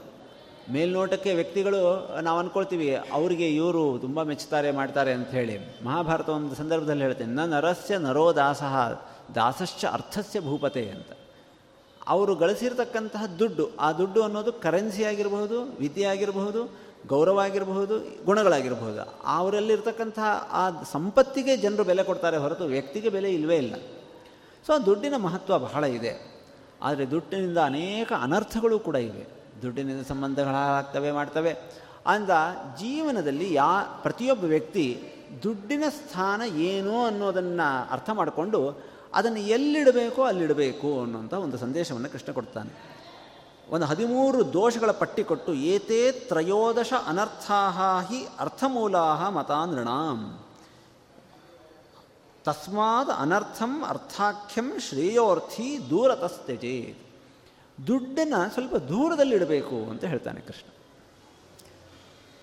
ಇದರ ಬಗ್ಗೆ ಬೇಕಾದಷ್ಟು ವಿಶ್ಲೇಷಣೆ ಇಲ್ಲೂ ಬಂದಿದೆ, ಬೇರೆ ಕಡೆಯೂ ಬಂದಿದೆ. ಅದನ್ನೊಂದು ಸರಳವಾಗಿ ಸಂಗ್ರಹ ಮಾಡೋದಾದರೆ, ಈ ದುಡ್ಡಿನ ದೋಷವನ್ನು ಕಳ್ಕೊಳ್ಬೇಕು ಅಂತಂದರೆ ಜೀವನದಲ್ಲಿ ನಾವು ಗೌರವವನ್ನು ಕೊಡಬೇಕಾದರೆ ದುಡ್ಡನ್ನು ನೋಡಿ, ಅವರ ಹೊರಗಿನ ವೇಷಭೂಷಣಗಳನ್ನು ನೋಡಿ, ಏನು ಗೌರವ ಕೊಡೋ ಒಂದು ಅಭ್ಯಾಸ ಮಾಡ್ಕೊಂಡಿರ್ತೀವಿ. ಅದು ಬಂಧುಗಳಿರಬಹುದು, ಒಂದು ಗುಂಪಿರಬಹುದು. ಅದನ್ನು ಸ್ವಲ್ಪ ಮೀರಿಬಿಟ್ಟು ಅವನು ಎಷ್ಟೇ ಶ್ರೀಮಂತ ಇರಲಿ, ಎಷ್ಟೇ ಅಧಿಕಾರದಲ್ಲಿರಲಿ, ಏನೇ ಇರಲಿ, ಅದಕ್ಕಿಂತಲೂ ಅದರ ಜೊತೆಗೆ ಅವನಲ್ಲಿ ಸದ್ಗುಣಗಳಿವೆಯಾ? ಅಧಿಕಾರದಲ್ಲಿದ್ದಾನೆ, ಬೇಕಾದಷ್ಟು ದುಡ್ಡಿದೆ. ಜೊತೆಗೆ ಸದ್ಗುಣಗಳಿವೆಯಾ? ಅಂದರೆ ಗೌರವ. ಸದ್ಗುಣಲಿಲ್ವಾ ಅವನು ಶ್ರೀಮಂತನಾದರೂ ಕೂಡ ಅವನು ಸ್ವಲ್ಪ ಪಕ್ಕಕ್ಕೆ, ನಮ್ಮ ನಮ್ಮ ದೃಷ್ಟಿಯಲ್ಲಿ ಸ್ವಲ್ಪ ಪಕ್ಕಕ್ಕೆ ಇಡ್ತಕ್ಕಂಥ. ಸಾಮಾನ್ಯ ವೇಷಭೂಷೆ ಇದ್ದರೂ ಕೂಡ ಅವರಲ್ಲಿ ಒಳ್ಳೆ ಸಂಗೀತ ಇದೆ ಒಳ್ಳೆಯ ವಿದ್ಯೆ ಇದೆ ನಾಲ್ಕು ಜನರಿಗೆ ಸಹಾಯ ಮಾಡ್ತಕ್ಕಂಥ ಬುದ್ಧಿ ಇದೆ. ಬಹಳ ಅಪರೂಪದ ಗುಣಗಳು. ಮತ್ತು ಭಾಗವತ ಧರ್ಮಗಳನ್ನು ಹೇಳ್ತಾರೆ. ಆ ಒಂದೊಂದು ಗುಣವನ್ನು ಗಮನಿಸ್ತಾ. ಆ ಗುಣಗಳಿವೆಯಾ? ಹಾಗಾದರೆ ಅವರಲ್ಲಿ ಬೇರೆ ಯಾವ ಹೊರಗಿನ ಆಡಂಬರದ ಸಂಗತಿಗಳು ಇಲ್ಲದೇ ಇದ್ದರೂ ಕೂಡ ಅವನಿಗೆ ನಾನು ಗೌರವ ಕೊಡ್ತೀನಿ. ಅವರನ್ನು ಎದ್ದು ಎದ್ದು ಸ್ವಾಗತ ಮಾಡ್ತೀನಿ. ಅವರಿಗೆ ಉಚಿತವಾದಂಥ ಆಸನ ಕೊಡೋದು, ಮಾಡೋದು, ನಮ್ಮಲ್ಲಿ ಒಬ್ಬರು ಅಂತ ಅವರನ್ನು ಪರಿಗಣನೆ ಮಾಡೋದು. ಹೀಗೆ ದುಡ್ಡು ಏನು ಮಾನದಂಡ ಆಗಿರುತ್ತೆ, ಅದನ್ನು ಸ್ವಲ್ಪ ಬದಲು ಮಾಡಿಬಿಟ್ಟು ಸದ್ಗುಣಗಳನ್ನು ಮಾನದಂಡವಾಗಿ ನಮ್ಮ ಜೀವನದಲ್ಲಿ ಸ್ವೀಕಾರ ಮಾಡಿದರೆ, ಆಗ ದುಡ್ಡಿನಿಂದ ನಮಗಾಗ್ತಕ್ಕಂತಹ ಅನರ್ಥ, ದುಡ್ಡಿನಿಂದ ಸಮಾಜಕ್ಕಾಗ್ತಕ್ಕಂತಹ ಅನರ್ಥವನ್ನು ದೂರ ಮಾಡಬಹುದು. ಅದು ದುಡ್ಡೇ ಬೇಡ ಅಂತಲ್ಲ, ದುಡ್ಡನ್ನು ಎಷ್ಟು ನೋಡ್ಕೊಳ್ಬೇಕೋ ಹಾಗೆ ನೋಡ್ಕೊಳ್ಬೇಕು ಅನ್ನುವಂತಹ ಒಂದು ವಿಷಯವನ್ನು ತಿಳಿಸಿಕೊಟ್ಟಿದ್ದಾನೆ. ಏಕಾದಶ ಸ್ಕಂಧದಲ್ಲಿ ಬಹಳ ವಿಸ್ತಾರವಾಗಿ ಬಂದಿರತಕ್ಕಂಥ ಒಂದು ವಿಷಯ, ಭಗವಂತನ ಪೂಜೆ, ದೇವಸ್ಥಾನ, ದೇವಸ್ಥಾನದ ನಿರ್ಮಾಣ, ಅಲ್ಲಿ ಮಾಡಬೇಕಾದಂತಹ ಕೆಲಸಗಳು ಅಲ್ಲಿ ಮಾ, ಅಲ್ಲಿ ಏನೇನು ಇರಬೇಕು ಅನ್ನೋದರ ಬಗ್ಗೆ ಹೇಳಿದ್ದಾರೆ ತಂತ್ರಸಾರ ಇದರ ಒಂದು ವಿಸ್ತಾರವೇ ಅಂತ ಹೇಳಬಹುದು. ಏನು, ದೇವಸ್ಥಾನ ಅಂತಂದಾಗ ಇವತ್ತು ನಾವು ಕೆಲವು ವಿಷಯಗಳಿಗೆ ಗಮನ ಕೊಡೋದಿಲ್ಲ. ಅಂಥ ಕೆಲವನ್ನಾದರೂ ಇಲ್ಲಿ ಹೇಳಿದ್ದನ್ನು ಎತ್ತಿ ನೋಡೋದಾದರೆ, ನಿಜವಾದ ದೇವಸ್ಥಾನಕ್ಕೆ ಸುತ್ತಲೂ ಒಂದು ಸಣ್ಣದಾಗಿ ಆದರೂ ಉದ್ಯಾನವನ ಇರಬೇಕು ಅಂತ ಹೇಳ್ತಾರೆ. ಎಲ್ಲೋ ಆ ದೇವಸ್ಥಾನಕ್ಕೆ ಬೇಕಾಗ್ತಕ್ಕಂಥ ಹೂ, ತುಳಸಿ, ಪುಷ್ಪ ಇವುಗಳೆಲ್ಲ ಒಂದು ಬೆಳಿಬೇಕು. ಅಂಥದ್ದೊಂದು ಜಾಗ ಇರಬೇಕು. ಅದರ ಕಲ್ಪನೆ ಇಲ್ಲದೇ ನಾವು ಆಧುನಿಕ ಕಾಲದಲ್ಲಿ ದೇವಸ್ಥಾನಗಳನ್ನು ಕಟ್ಟಿಬಿಡ್ತೀವಿ. ಈ ತೀರ್ಥಕ್ಕೆ ಹಾಕ್ತಕ್ಕಂತಹ ಏನು ಪದಾರ್ಥಗಳಿವೆ, ಅವುಗಳು ಸುಮ್ಮನೆ ಒಂದಿಷ್ಟೇನೋ ಹಾಕೋದು ಅಂತಿದೆ. ತಂತ್ರಿಗಳು ಅಂತ ಉಡುಪಿ ಕಡೆ, ತಂತ್ರಿ ಅಂತ ಅದೊಂದು ಹುದ್ದೆ. ದೇವಸ್ಥಾನಕ್ಕೆ ಸಂಬಂಧಪಟ್ಟಿದ್ದು. ನನಗೆ ಇತ್ತೀಚೆಗೆ ಗೊತ್ತಾಯಿತು, ನಮ್ಮಲ್ಲಿ ಹರೀಶ್ ಸರಳಾಯ ಅಂತ ವಿದ್ಯಾಪೀಠದ ಹಳೆ ವಿದ್ಯಾರ್ಥಿಗಳು, ಅವರು ಹೋಗಿ ಬಹಳ ಅದರ ಬಗ್ಗೆ ಅಧ್ಯಯನ ಮಾಡ್ಕೊಂಡು ಬಂದಿದ್ದಾರೆ. ನಮ್ಮ ಇಡೀ ದೇಶದಲ್ಲಿ ಕೇರಳದಲ್ಲಿ ಒಂದು ಕಡೆ ತಂತ್ರಿಗಳ ಗುರುಕುಲ ಇದೆ. ನಾವು ಕಲ್ಪನೆ ಮಾಡ್ಕೊಳ್ಳಿಕ್ಕೆ ಸಾಧ್ಯ ಇಲ್ಲ. ದೇವಸ್ಥಾನಕ್ಕೆ ಸಂಬಂಧಪಟ್ಟಂಥದ್ದನ್ನೇ ಹೇಳ್ಕೊಡುವಂಥದ್ದು. ಅದೂ ಕೂಡ ಈಗ ಅಲ್ಲಿಯ ಕಮ್ಯುನಿಸ್ಟ್ ಸರ್ಕಾರದ ಕಿರಿಕಿರಿಯಿಂದ ಮುಚ್ಚೋಗ್ತಾ ಇದೆ ಅಂತ ಹೇಳ್ತಾರೆ. ಇಲ್ಲಿ ಆ ಎಂಟು ವರ್ಷ ಅವರು ದೇವಸ್ಥಾನಗಳಿಗೆ ಸಂಬಂಧಪಟ್ಟದ್ದು ಕಲಿತಾರೆ. ಅದರಲ್ಲಿ ಒಂದು ದೊಡ್ಡ ವಿಷಯ ಏನಪ್ಪ ಅಂತಂದರೆ, ಯಾವ್ಯಾವ ಗಿಡಮೂಲಿಕೆಗಳನ್ನು ಯಾವ್ಯಾವ ಸಂದರ್ಭದಲ್ಲಿ ಯಾವ್ಯಾವ ಋತುವಿನಲ್ಲಿ ಬಳಸಬೇಕು, ಹೇಗೆ ಬಳಸಬೇಕು, ಅದನ್ನು ಗಂಧದಲ್ಲಿ ಎಷ್ಟು ಬಳಸಬೇಕು, ತೀರ್ಥದಲ್ಲಿ ಎಷ್ಟು ಬಳಸಬೇಕು ಅನ್ನೋದೇ ಒಂದು ದೊಡ್ಡ ವಿಷಯ. ನಾವಿವತ್ತು ಸುಮ್ಮನೆ ಒಂದು ವಿಧಿ ನಿಯಮದಂತೆ ಏನೋ ಬಳಸ್ತಾ ಇದ್ದೀವಿ. ಅದರದೊಂದು ದೊಡ್ಡ ಸೈನ್ಸೇ ಇದೆ ಅಂತೆ. ಅದರ ಹಿಂದೆ. ಅಲ್ಲಿ ಚಂದನ, ಉಶೀರ, ಕರ್ಪೂರ, ಕುಂಕುಮ, ಅಗರು, ವಾಸಿತೈಹಿ, ಸಲಿಲೈಹಿ ಸ್ನಾಪಯೇತ್. ಆಯಾಯ ದ್ರವ್ಯಗಳನ್ನೆಲ್ಲ ಹಾಕಿ ಆಯಾಯ ತಿಂಗಳುಗಳಲ್ಲಿ ಅಭಿಷೇಕವನ್ನು ಮಾಡೋದರಿಂದ ಅದನ್ನು ತೊಗೊಳ್ತಕ್ಕಂಥ ತೀರ್ಥ ಮತ್ತೆ ಎಷ್ಟು ಭಾರಿ ಶಕ್ತಿ ಇದೆ ಅಂತ ಹೇಳ್ಬಿಟ್ಟು ತಮಗೆ ಗಟ್ಟಲೆ ತಗೊಳ್ಳೋ ಹಾಗೆ ಇಲ್ಲ. ತೀರ್ಥ ಅಂದರೆ ಇಷ್ಟೇ ಅದು. ಗಂಡ್ಲಿಗಿಂದ ಕೆಳಗೆ ಹೋಗಬಾರದು. ಅದೊಂದು ದೊಡ್ಡ ಚಿಕಿತ್ಸೆ. ಯಾವುದ್ಯಾವುದೋ ರೋಗಕ್ಕೆ ಏನೇನೋ ಚಿಕಿತ್ಸೆ ಆಗಿ, ಆಗಿಬಿಡುತ್ತೆ. ಇಂಥ ಒಂದು ಶಕ್ತಿ ಅದಕ್ಕಿದೆ ಅನ್ನುವಂಥದ್ದನ್ನು ಹೇಳ್ತಾರೆ.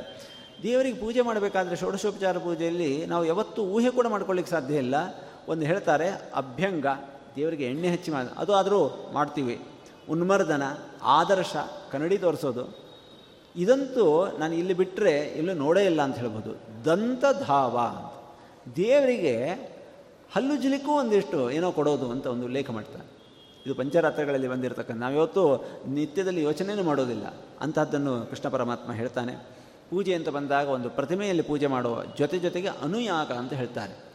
ಆ ಹೋಮ ಅಗ್ನಿ ಮುಖದಲ್ಲೂ ಒಂದು ಭಗವಂತನ ಆರಾಧನೆ ನಡಿಬೇಕು. ಇವತ್ತು ಅದನ್ನು ವೈಶ್ವದೇವ ಅಂತ ಯಾರು ಮಾಡ್ತಾರೆ ಅಲ್ಲಿ ಗಮನಿಸಿದರೆ ವೈಶ್ವದೇವದ ಆಹುತಿಗಳು ಒಂದಿಷ್ಟಿವೆ. ಅದಕ್ಕಿಂತ ಮುಂಚೆ ಅಷ್ಟಾಕ್ಷರದಿಂದ ಒಂದಿಷ್ಟು ಆಹುತಿ ಕೊಡೋದು ಪುರುಷ ಸೂಕ್ತಿಯಿಂದ ಆಹುತಿ ಕೊಡೋದು ಅಂತಿದೆಯಲ್ಲ, ಅದೆಲ್ಲ ಈ ಅನುಯಾಗದ ಅಂಗವಾಗಿರೋದು. ಅದನ್ನು ನಮ್ಮವರು ಸೇರಿಸಿದ್ದಾರೆ. ಪೂಜೆಯ ಕೊನೆಗೆ ಇಲ್ಲಿ ಹೇಳಿರ್ತಕ್ಕಂಥ ಒಂದು ವಿಷಯ ಸ್ತವೈ ಉಚ್ಚಾವಚೈ ಶ್ರೌತೈ ಪೌರಾಣೈ ಪ್ರಾಕೃತೈರಪಿ. ಪೂಜೆಯ ಕೊನೆಗೆ ಸ್ತೋತ್ರಗಳನ್ನು ಹೇಳಬೇಕಂತೆ. ಅದರಲ್ಲಿ ವೇದದಲ್ಲಿ ಬಂದಿರತಕ್ಕಂತಹ ಸ್ತೋತ್ರಗಳು ಸೂಕ್ತ ಪಠನ, ಪುರಾಣದಲ್ಲಿ ಬಂದಿರತಕ್ಕಂತಹ ಸ್ತೋತ್ರಗಳು ಗೋಪಿಗೀತ ಇಂಥವು ಪ್ರಾಕೃತೈರಪಿ ಅಂತ ಒಂದು ಶಬ್ದ ಬಳಸಿದ್ದಾರೆ. ಇದಕ್ಕೆ ಎರಡು ವ್ಯಾಖ್ಯಾನ ಮಾಡ್ತಾರೆ. ಒಂದು ಆಧುನಿಕ ಯುಗದಲ್ಲಿ ಜ್ಞಾನಿಗಳು ರಚಿಸಿರ್ತಕ್ಕಂತಹ ಸಂಸ್ಕೃತದ ಸ್ತೋತ್ರಗಳು, ಇನ್ನೊಂದು ಪ್ರಾಕೃತ ಅಂತಂದರೆ ಕನ್ನಡ ಮೊದಲಾದಂತಹ ಭಾಷೆಗಳಲ್ಲಿ ಹರಿದಾಸರು, ಅಪರೋಕ್ಷ ಜ್ಞಾನಿಗಳು ರಚನೆ ಮಾಡಿರತಕ್ಕಂತಹ ಪದಪದ್ಯ ಸುಳಾದಿಗಳನ್ನು ಹೇಳಿ ಉಪಗಾಯನ್ ಗ್ರಣನ್ ನೃತ್ಯನ್ ಕರ್ಮಾಣಿ ಅಭಿನಯನ್ ಮಮ ಅಂತ ಭಗವಂತನ ಮಹಿಮೆಯನ್ನು ಸೂಚಿಸ್ತಕ್ಕಂತಹ ಹಾಡು, ನೃತ್ಯ, ನಾಟಕ ಇವುಗಳನ್ನೆಲ್ಲ ದೇವಸ್ಥಾನದಲ್ಲಿ ಮಾಡಬಹುದು. ಇದನ್ನು ಇಟ್ಟುಕೊಂಡೇ ಶ್ರೀಪಾದರಾಜರು ಮಹಾನುಭಾವರಾದಂಥ ವ್ಯಾಸರಾಜರು ಇವರೆಲ್ಲ ಪೂಜೆಯ ಕೊನೆಯಲ್ಲಿ ಕನ್ನಡದ ಹಾಡು ಹೇಳ್ತಕ್ಕಂತಹ ಒಂದು ಪದ್ಧತಿಯನ್ನು ಬಳಕೆಗೆ ತಂದರು. ಇವತ್ತಿಗೂ ನಾವು ಅದನ್ನು ನೋಡ್ತಾ ಇದ್ದೇವೆ. ಎಲ್ಲ ವೇದಾದಿ ಮಂತ್ರ ತಂತ್ರ ಇವುಗಳಿಂದ ಪೂಜೆ ಮಾಡೋದರ ಜೊತೆಗೆ ನಮಗೆ ಅರ್ಥ ಆಗ್ತಕ್ಕಂಥ, ಜನಸಾಮಾನ್ಯರನ್ನು ತಲುಪಿಸ್ತಕ್ಕಂಥ, ತಲುಪತಕ್ಕಂತಹ ಆ ಹಾಡುಗಳನ್ನು ಹೇಳಿದಾಗ ಅದರಲ್ಲೂ ಹರಿದಾಸರು ಸಾಕ್ಷಾತ್ ಭಗವಂತನನ್ನು ಕಂಡಂತಹ ಅಪರೋಕ್ಷ ಜ್ಞಾನಿಗಳು ಅವರು ಮಾಡಿರತಕ್ಕಂತಹ ಹಾಡುಗಳನ್ನು ಹೇಳಿದಾಗ ಆ ಪೂಜೆಯ ಕೊನೆಯ ಭಾಗದಲ್ಲಿ ಅದಕ್ಕೆ ನೋಡೋರಿಗೂ, ಕೇಳಿಸಿಕೊಂಡವರಿಗೂ ಒಂದು ವಿಶೇಷವಾದದ್ದು, ಭಗವಂತನಿಗೂ ಬಹಳ ಅದರಿಂದ ಪ್ರೀತಿಯಾಗತ್ತೆ ಸ್ತುತ್ವ ಪ್ರಸೀದ ಭಗವನ್ ಇತಿ ಒಂದೇತ ದಂಡವತ್. ಪೂಜೆಯ ಕೊನೆಗೆ ಒಂದು ದಂಡ ಪ್ರಣಾಮ ಮಾಡಬೇಕು ಅಂತ. ಮನೆಯ ಸಣ್ಣ ಜಾಗ ಇದ್ದಾಗ ಅದು ಮರೆತು ಬಿಡ್ತೀವಿ. ಕೊನೆಯ ಪಕ್ಷ ದೇವಸ್ಥಾನಕ್ಕಾದರೂ ಬಂದಾಗ ದಂಡವತ್ ಪ್ರಣಾಮ ಮಾಡೋದು ಅಂತ. ಅಷ್ಟಾಂಗ ನಮಸ್ಕಾರ ಅಂತ ಒಂದು, ಇನ್ನೊಂದು ದಂಡವತ್ ಪ್ರಣಾಮ. ಪೂರ್ಣ ನೆಲದ ಮೇಲೆ ಮಲಗಿಬಿಡೋದು.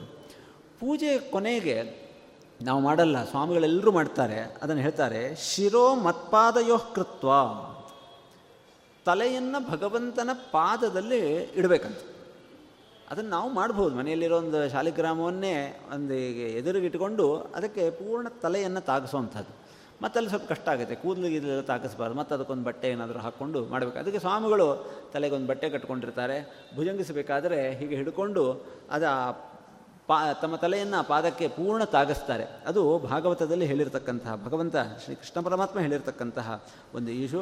ಒಂದು ದೇವಸ್ಥಾನ, ಕಟ್ಟಿಸೋದಾಗಲಿ, ಕಟ್ಟಿದಂತಹ ದೇವಸ್ಥಾನವನ್ನು ನಡೆಸ್ಕೊಂಡು ಹೋಗೋದು, ಅದರ ಪ್ರತಿ ವಾರ್ಷಿಕೋತ್ಸವಗಳನ್ನು ನಡೆಸೋದು, ಇದೆಲ್ಲ ಬಹಳ ಶ್ರೇಷ್ಠವಾದಂತಹ ಸಂಗತಿಗಳು. ಇದರ ಜೊತೆಗೆ ಎಚ್ಚರಿಕೆ ಕೊಡ್ತಾನೆ, ದೇವಸ್ಥಾನಕ್ಕೆ ಅಂತ ಏನು ಇರುತ್ತೋ, ಮೀಸಲಾಗಿರುತ್ತೋ, ಹೂ, ತುಳಸಿ, ಗಿಡಗಳು, ದುಡ್ಡು, ಗಿಡ್ಡು ಅದನ್ನು ಮುಟ್ಟಬೇಕಾದ್ರೆ ಬಹಳ ಎಚ್ಚರಿಕೆ ಇರಬೇಕು. ಅದು ಜನ್ಮ ಜನ್ಮಾಂತರಕ್ಕೆ ನಮ್ಮನ್ನು ಕಾಡುತ್ತೆ ಅಂದ ದೇವವೃತ್ತಿ ಅದನ್ನು ನಾವು ಕಸೀಲಿಕ್ಕೆ ಹೋಗಬಾರದು ಅಂತ ಹೇಳಿದ್ದಾನೆ. ಹೀಗೆ ಏಕಾದಶ ಸ್ಕಂಧದ ಒಂದು ಮಹಿಮೆ ಬಹಳ ಅಪಾರವಾದದ್ದು. ಕೃಷ್ಣನೇ ಹೇಳಿರ್ತಕ್ಕಂತಹ ವಿಷಯ ಏನು ಅಂತಂದರೆ, ನೈತದ್ ವಿಜ್ಞಾಯ ಜಿಜ್ಞಾಸೋಹೋ ಜ್ಞಾತವ್ಯಂ ಅವಶಿಷ್ಯತೆ. ಏಕಾದಶ ಸ್ಕಂಧವನ್ನು ಪೂರ್ಣ ಅಧ್ಯಯನ ಮಾಡಿದರೆ ಜೀವನದಲ್ಲಿ ಇನ್ನು ತಿಳ್ಕೊಳ್ಬೇಕು ಅಂತ. ಜಿಜ್ಞಾಸೆ ಅಂತ ಉಳಿಯೋದಿಲ್ಲ. ಇನ್ನೇನಿದ್ರೆ ಎಕ್ಸ್ಟ್ರಾ ಇನ್ಫಾರ್ಮೇಷನ್ ಇನ್ನೂ ಹೆಚ್ಚೆಚ್ಚು ಮಾಡ್ಕೊಳ್ಳೋದು ಹೊರತು ಏನೇನು ತಿಳ್ಕೊಳ್ಬೇಕಾ? ಎಲ್ಲವನ್ನೂ ನಾನು ಇದರಲ್ಲಿ ಹೇಳಿದ್ದೇನೆ ಅಂತ ಕೃಷ್ಣ ಪರಮಾತ್ಮ ಹೇಳಿದ ಮೇ ಹೇಳಿದಾಗ ಉದ್ಧವ ಅವನನ್ನು ತುಂಬ ಒಂದು ಕಡೆ ಸಂತೋಷ ಆಗಿದೆ, ಇಂಥ ಜ್ಞಾನವನ್ನು ಕರುಣಿಸಿದ್ದಾನೆ ಅಂತ ಇನ್ನೊಂದು ಕಡೆ ಬೇಸರದಿಂದ ಅವನಿಗೆ ನಮಸ್ಕಾರ ಮಾಡಿ ಅವನ ಅನುಗ್ರಹವನ್ನು, ಆಶೀರ್ವಾದವನ್ನು ಪಡೆದು ಬದರಿ ಕಡೆಗೆ ಪ್ರಯಾಣ ಮಾಡಿದ್ದಾನೆ. ಇವತ್ತಿಗೂ ಕೂಡ ಉದ್ಧವ ಆ ಬದರಿ ಪ್ರ ಪ್ರಾಂತ್ಯದಲ್ಲಿ ಇದ್ದಾನೆ. ಯೋಗ್ಯತೆ ಇರೋರಿಗೆ ದರ್ಶನ ಕೊಡ್ತಾನೆ ಅನ್ನುವಂಥ ವಿಷಯವನ್ನು ಹೇಳ್ತಾರೆ.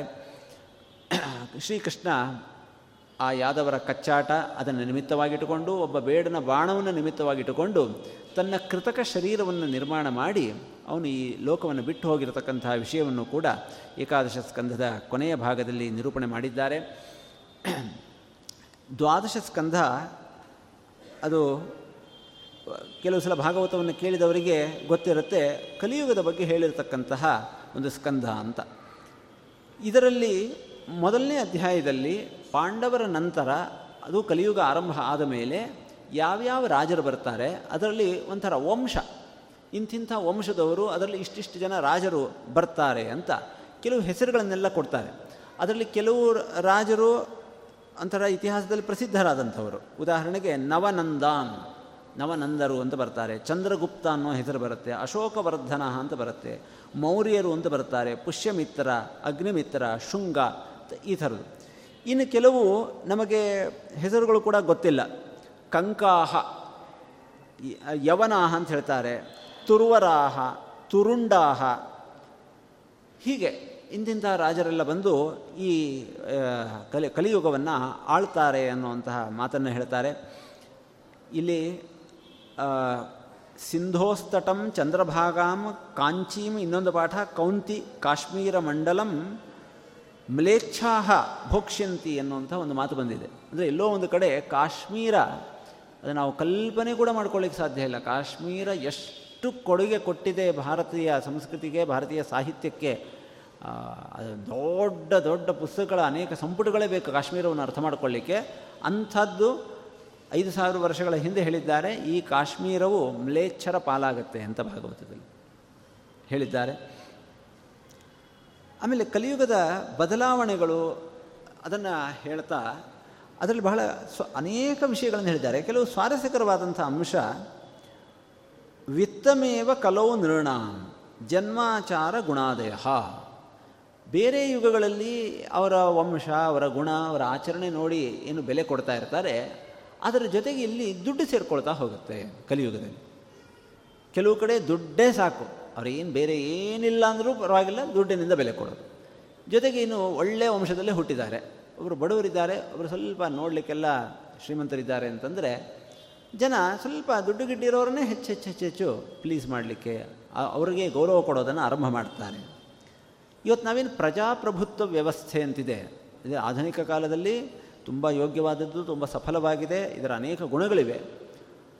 ಆದರೆ ಬೇರೆ ಕಾಲದಲ್ಲಿ ಇದ್ದಂತಹ ಬೇರೆ ಕಾಲ ಅಂತಂದರೆ ಪುರಾಣ ಕಾಲದಲ್ಲಿ ಇದ್ದಿದ್ದು ಒಬ್ಬ ಯೋಗ್ಯನಾದಂತಹ ರಾಜನನ್ನು ನಿರ್ಮಾಣ ಮಾಡಿ ರಾಜನ ಮೂಲಕ ಧರ್ಮ ರಕ್ಷಣೆ.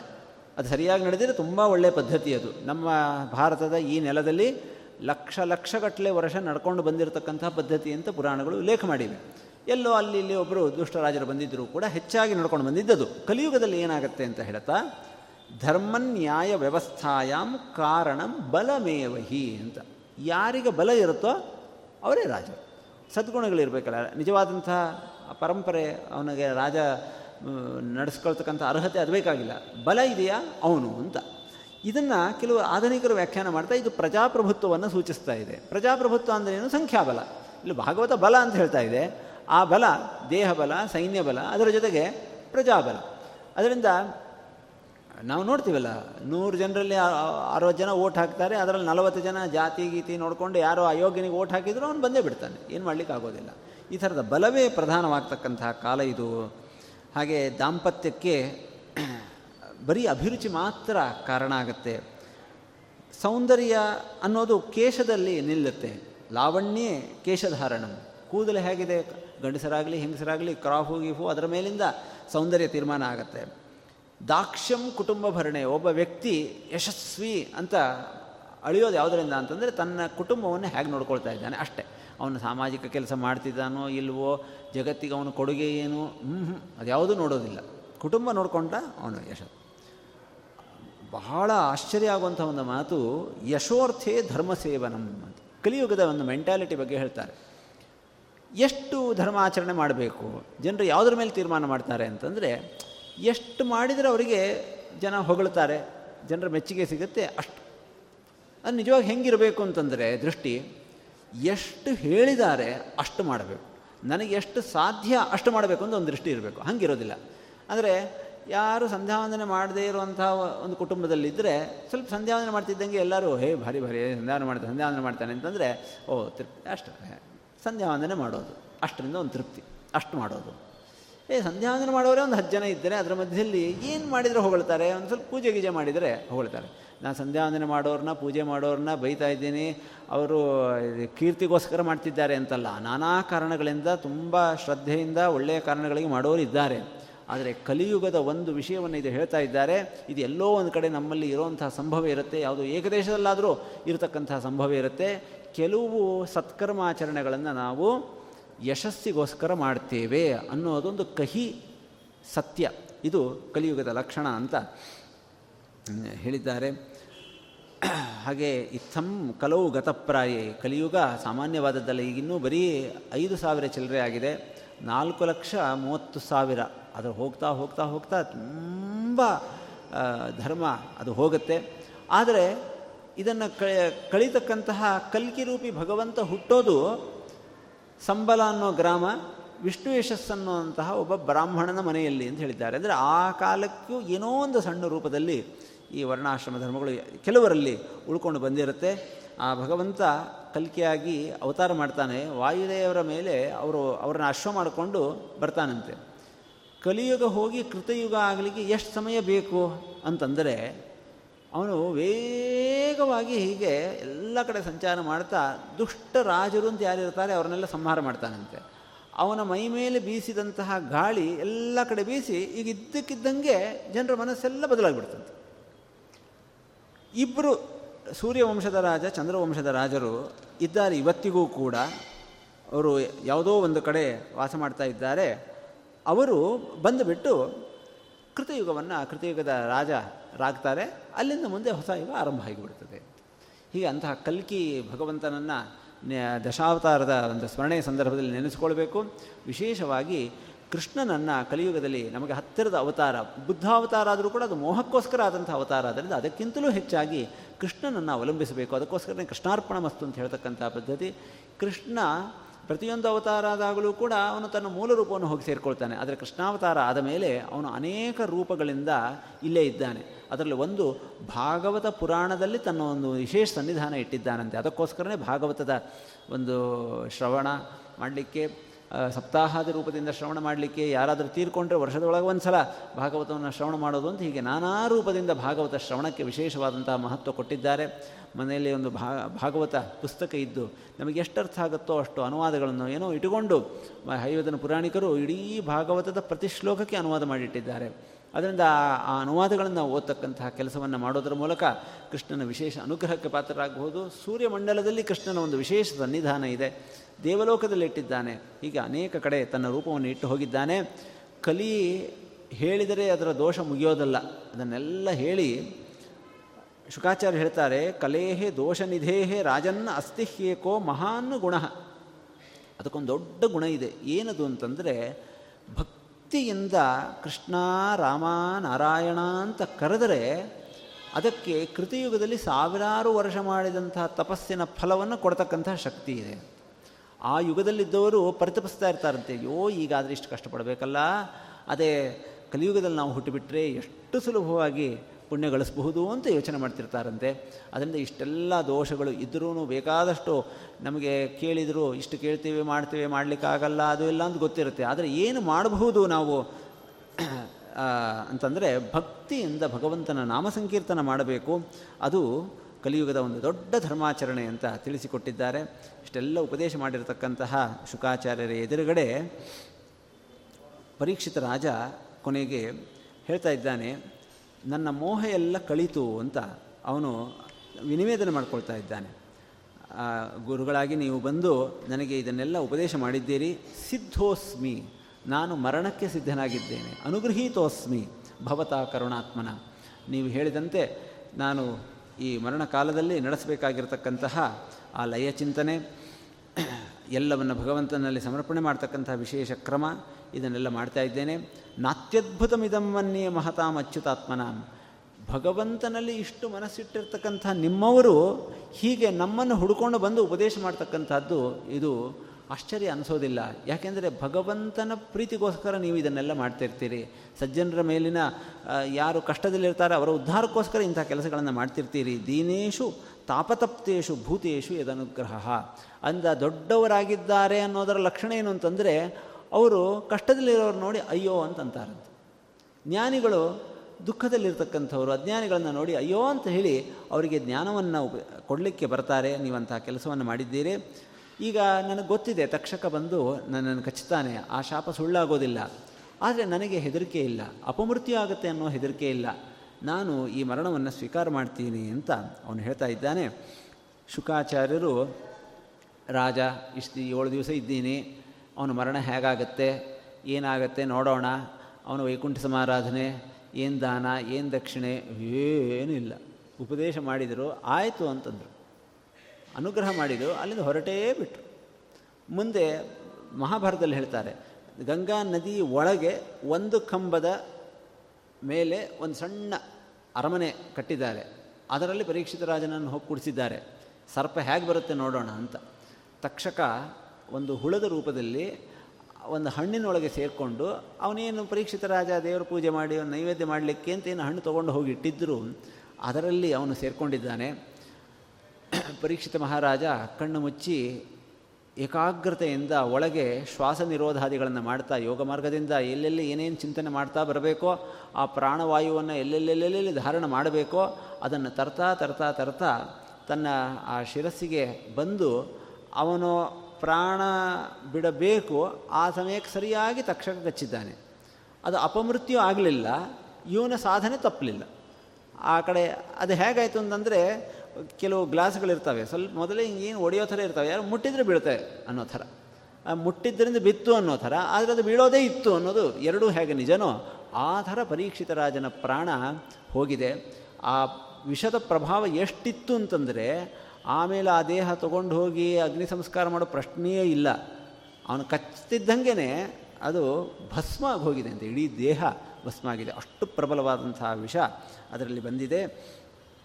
ಅದನ್ನು ಎಲ್ಲ ನೋಡಿರ್ತಕ್ಕಂಥವ್ರು ಮುಂದೆ, ಅವನು ಅವನ ಮಗ ಸೇಡ್ನಿಂದ ಸರ್ಪಯಾಗ ಮಾಡಿದ, ಅದನ್ನು ನಿಲ್ಲಿಸಿದರು ಅನ್ನೋದು ಅದು ಮುಂದಿನ ವಿಷಯ. ಇಂಥ ನಮೋ ಭಗವತೆ ತಸ್ಮೈ ಕೃಷ್ಣಾಯ ಅಕುಂಠ ಮೇಧಸೆ ಯತ್ಪಾದಾಂಬುರುಹ ಧ್ಯಾನಾಥ ಸಂಹಿತಾಂ ಅಧ್ಯಗಾಮಿ ಮಾಂ ಇಂತಹ ಭಾಗವತ ಸಂಹಿತ, ಒಂದು ದೊಡ್ಡ ಗ್ರಂಥ. ಇದು ಬಹಳ ಆಶ್ಚರ್ಯಕರವಾದಂತಹ ಒಂದು ಗ್ರಂಥ. ಇದು ಬೇರೆ ಗ್ರಂಥಗಳಿಗೂ ಇದಕ್ಕೆ ಏನು ವ್ಯತ್ಯಾಸ ಅಂತಂದರೆ, ಬೇರೆ ಗ್ರಂಥಗಳಲ್ಲಿ ಬೇರೆ ಬೇರೆ ಕಥೆ ಹೇಳ್ತಾ ಸ್ವಲ್ಪ ಸ್ವಲ್ಪ ಸ್ವಲ್ಪ ಭಗವಂತನ ಬಗ್ಗೆ ಹೇಳಿದರೆ, ಇಲ್ಲಿ ಹೆಜ್ಜೆ ಹೆಜ್ಜೆಗೆ ಭಗವಂತನ ಮಹಿಮೆಯನ್ನು ಹೇಳ್ತಾ ಹೋಗಿದ್ದಾರೆ ಅಂತಹ ಗ್ರಂಥ ಅಂತ ಹೇಳಿ. ಬಹುಶಃ ಪರೀಕ್ಷಿತ ಮಹಾರಾಜನ ಮರಣ ಅನ್ನೋದೇನು ಅಮಂಗಲ ಅಲ್ಲ. ಆದರೂ ಜನರ ಮನಸ್ಸಿನಲ್ಲಿ ಕೂಡಬಾರ್ದು ಅನ್ನೋ ದೃಷ್ಟಿಯಿಂದ ಮುಂದೆ ಮತ್ತು ಕೆಲವು ವಿಷಯಗಳನ್ನು ಹೇಳ್ತಾರೆ. ವೇದವ್ಯಾಸರ ಮಹಿಮೆ. ಅವರು ಹೇಗೆ ಸುಮಂತು, ಜೈಮಿನಿ, ವೈಶಂಪಾಯನ, ವೈಲ, ಭರದ್ವಾಜ ಮೊದಲಾದಂತಹ ಋಷಿಗಳನ್ನು ನಿಮಿತ್ತ ಮಾಡಿಕೊಂಡು ಜಗತ್ತಿನಲ್ಲಿ ಜ್ಞಾನ ಶಾಖೆಯನ್ನು ಹರಡಿಸಿದ್ದಾರೆ. ಆ ವಿಷಯವನ್ನು ಹೇಳಿದ್ದಾರೆ.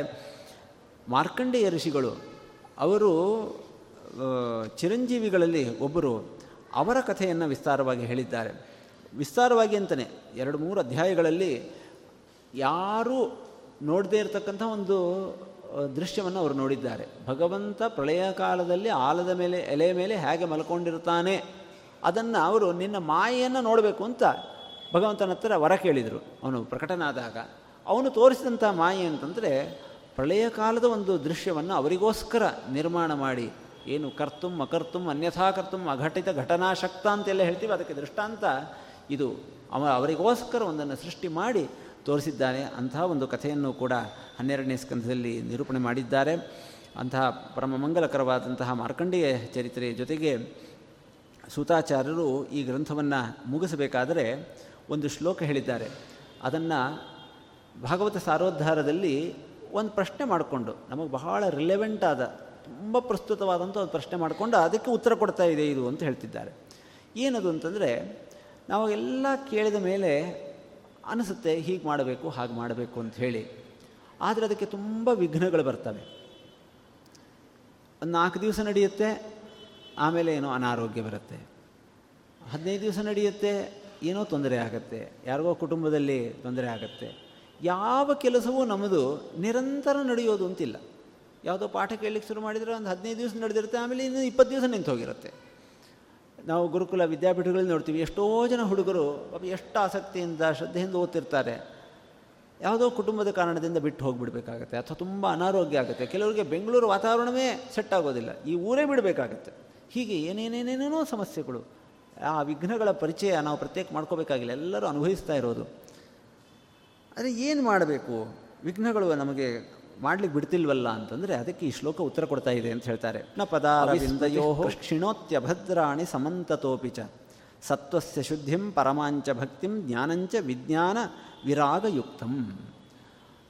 ಎಲ್ಲ ಥರದ ಸಾಧನೆಗಳಿಗೂ ವಿಘ್ನಗಳು ಬರಬಹುದು. ಆದರೆ ಒಂದು ಸಾಧನೆ ಇದೆ. ಅದಕ್ಕೆ ವಿಘ್ನ ಬರಲಿಕ್ಕೆ ಸಾಧ್ಯ ಇಲ್ಲ. ಅದಕ್ಕಿರೋ ವಿಘ್ನ ಅಂದರೆ ಒಂದೇ. ಮರೆಯೋದು ಅನ್ನೋದು ಒಂದೇ ವಿಘ್ನ. ಅದನ್ನು ಬಿಟ್ಟರೆ ಮತ್ತೇನದು ಅಂತಂದರೆ ಭಗವಂತನ ಸ್ಮರಣೆ.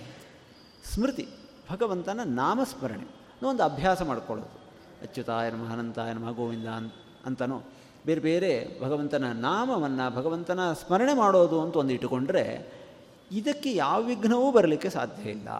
ಅದಕ್ಕೆ ಅಲ್ಲಿ ಹೇಳ್ತಾ, ಹೇಳ್ತಾರೆ, ಸ್ಮರಣೆ ಮಾಡಬೇಕು ಅಂತ ಹೇಳಿದ. ಅವಿಸ್ಮೃತಿ ಅಂತ, ಮರೀದೇ ಇರೋದು ಅಂತ. ಅಂದರೆ ಅಷ್ಟು ನಿರಂತರ ಭಗವಂತನ ಸ್ಮರಣೆ ಮಾಡ್ತಾ ಇದ್ದರೆ ಆಗ ಅದು ಉಳಿದ ಎಲ್ಲ ವಿಘ್ನಗಳನ್ನು ದೂರ ಮಾಡುತ್ತೆ. ಯಾಕೆ ಅಂತಂದರೆ ವಿಘ್ನ ಅಂತಂದರೆ ಈ ದಾರಿಯಲ್ಲಿ ಹೋಗಬೇಕಾದ್ರೆ ಒಂದು ಮರ ಅಡ್ಡ ಬಿದ್ದಿದೆ, ಅದು ವಿಘ್ನ ಅಂತ ತಿಳ್ಕೊಳ್ಳಿ ಹಾಗೆ ನಾವು ಏನೋ ಒಂದು ಒಳ್ಳೆಯ ಕೆಲಸ ಮಾಡಬೇಕು ಅಂತಿದ್ದೀವಿ, ಜ್ವರ ಬಂತು, ವಿಘ್ನ ಅಂತ ತಿಳ್ಕೊಳ್ತೀವಲ್ಲ?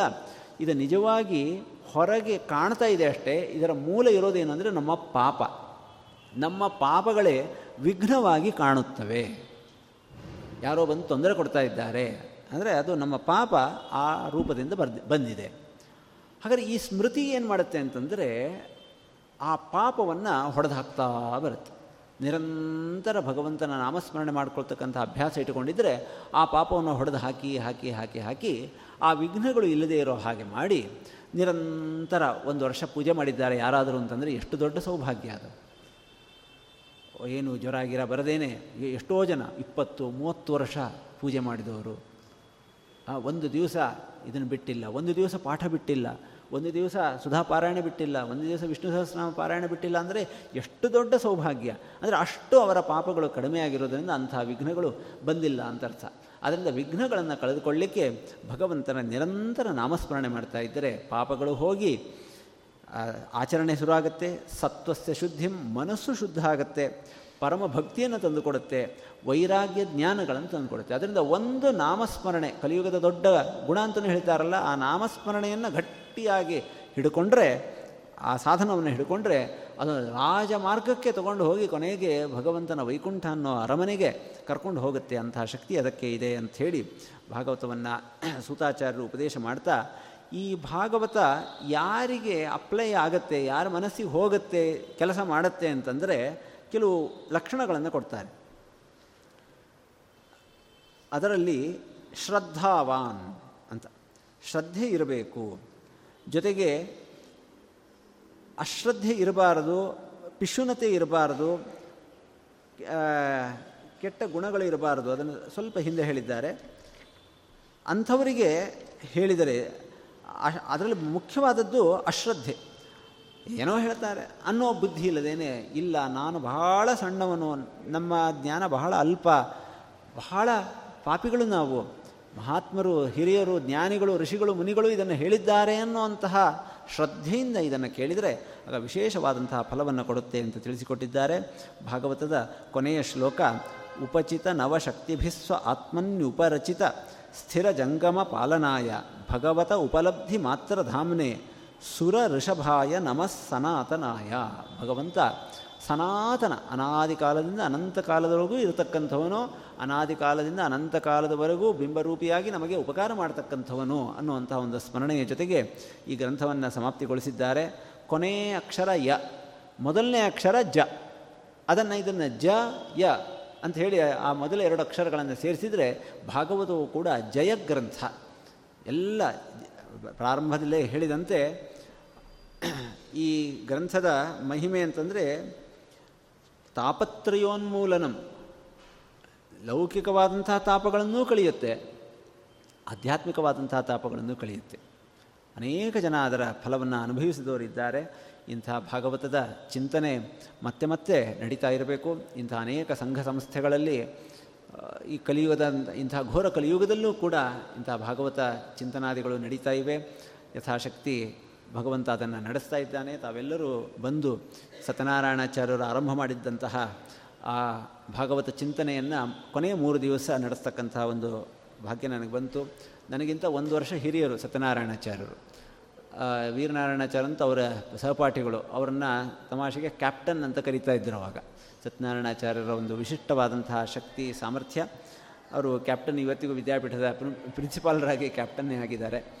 ಅವರು ಬಹಳ ಉತ್ತಮವಾಗಿ ನಡೆಸ್ತಾ ಇದ್ದರು. ಕೊನೆಯ ಮೂರು ದಿವಸಗಳಲ್ಲಿ ಯಥಾಶಕ್ತಿ, ಹರಿವಾಯು ಗುರುಗಳ ಅನುಗ್ರಹದಿಂದ ಏನು ಈ ಚಿಂತನೆ ನಡೆದಿದೆ. ಇದನ್ನು ಪರಮ ಪೂಜ್ಯರಾದಂತಹ ಶ್ರೀಪಾದಂಗಳವರು, ವ್ಯಾಸರಾಜ ಮಠಾಧೀಶರು ಅವರನ್ನು ಈ ಸಂದರ್ಭದಲ್ಲಿ ಸ್ಮರಣೆ ಮಾಡ್ತಾ ಅವರು ನಮಗೆ ಗುರುಸ್ಥಾನದಲ್ಲಿದ್ದಾರೆ. ಪೇಜಾವರ ಸ್ವಾಮಿಗಳವರು ನಮಗೆ ವಿದ್ಯೆಯನ್ನು ಕೊಟ್ಟವರು. ಅವರು ಅವರ ಅಂತರ್ಯಾಮಿಯಾಗಿರ್ತಕ್ಕಂಥ ಭಾರತೀಯ ರಮಣ ಮುಖ್ಯಪ್ರಾಣ ಅಂತರ್ಗತ ಗ್ರಂಥ ಪ್ರತಿಪಾದ್ಯ ಅನಂತರೂಪಿ ಶ್ರೀಕೃಷ್ಣ ಪರಮಾತ್ಮನಲ್ಲಿ ಈ ಪ್ರವಚನದ ಕಾರ್ಯವನ್ನು, ಈ ಪ್ರವಚನ ಕುಸುಮವನ್ನು ಸಮರ್ಪಣೆ ಮಾಡ್ತಾ ಶ್ರೀಕೃಷ್ಣಾರ್ಪಣಮಸ್ತು ಅಂತ ಹೇಳ್ತಾ ಇದ್ದೆ ಮತೀಂದ್ರಿಯ ಪ್ರೇರಕೇಣ ಯಾ ಪೂಜಾ ಸಸ್ಯಕಾರಿತ ವಾಗ್ಯಜ್ಞ ರೂಪ ಲಕ್ಷ್ಮೀಶಃ ತಯಾ ಪ್ರೀಣಾತಿ ಕೇಶವ ಸಕಲ ಪೂಜಾರ್ಥೆ ಅಕ್ಷತಾನ್ ಸಮರ್ಪಯಾಮಿ. ಅಕ್ಷಯಂ ಕರ್ಮ ಯಸ್ಮಿನ್ ಪರೇ ಸ್ವರ್ಪಿತಂ. ಪ್ರಕ್ಷಯಂ ಯಾಂತಿ ದುಃಖಾನಿ ಎನ್ನಾಮತಃ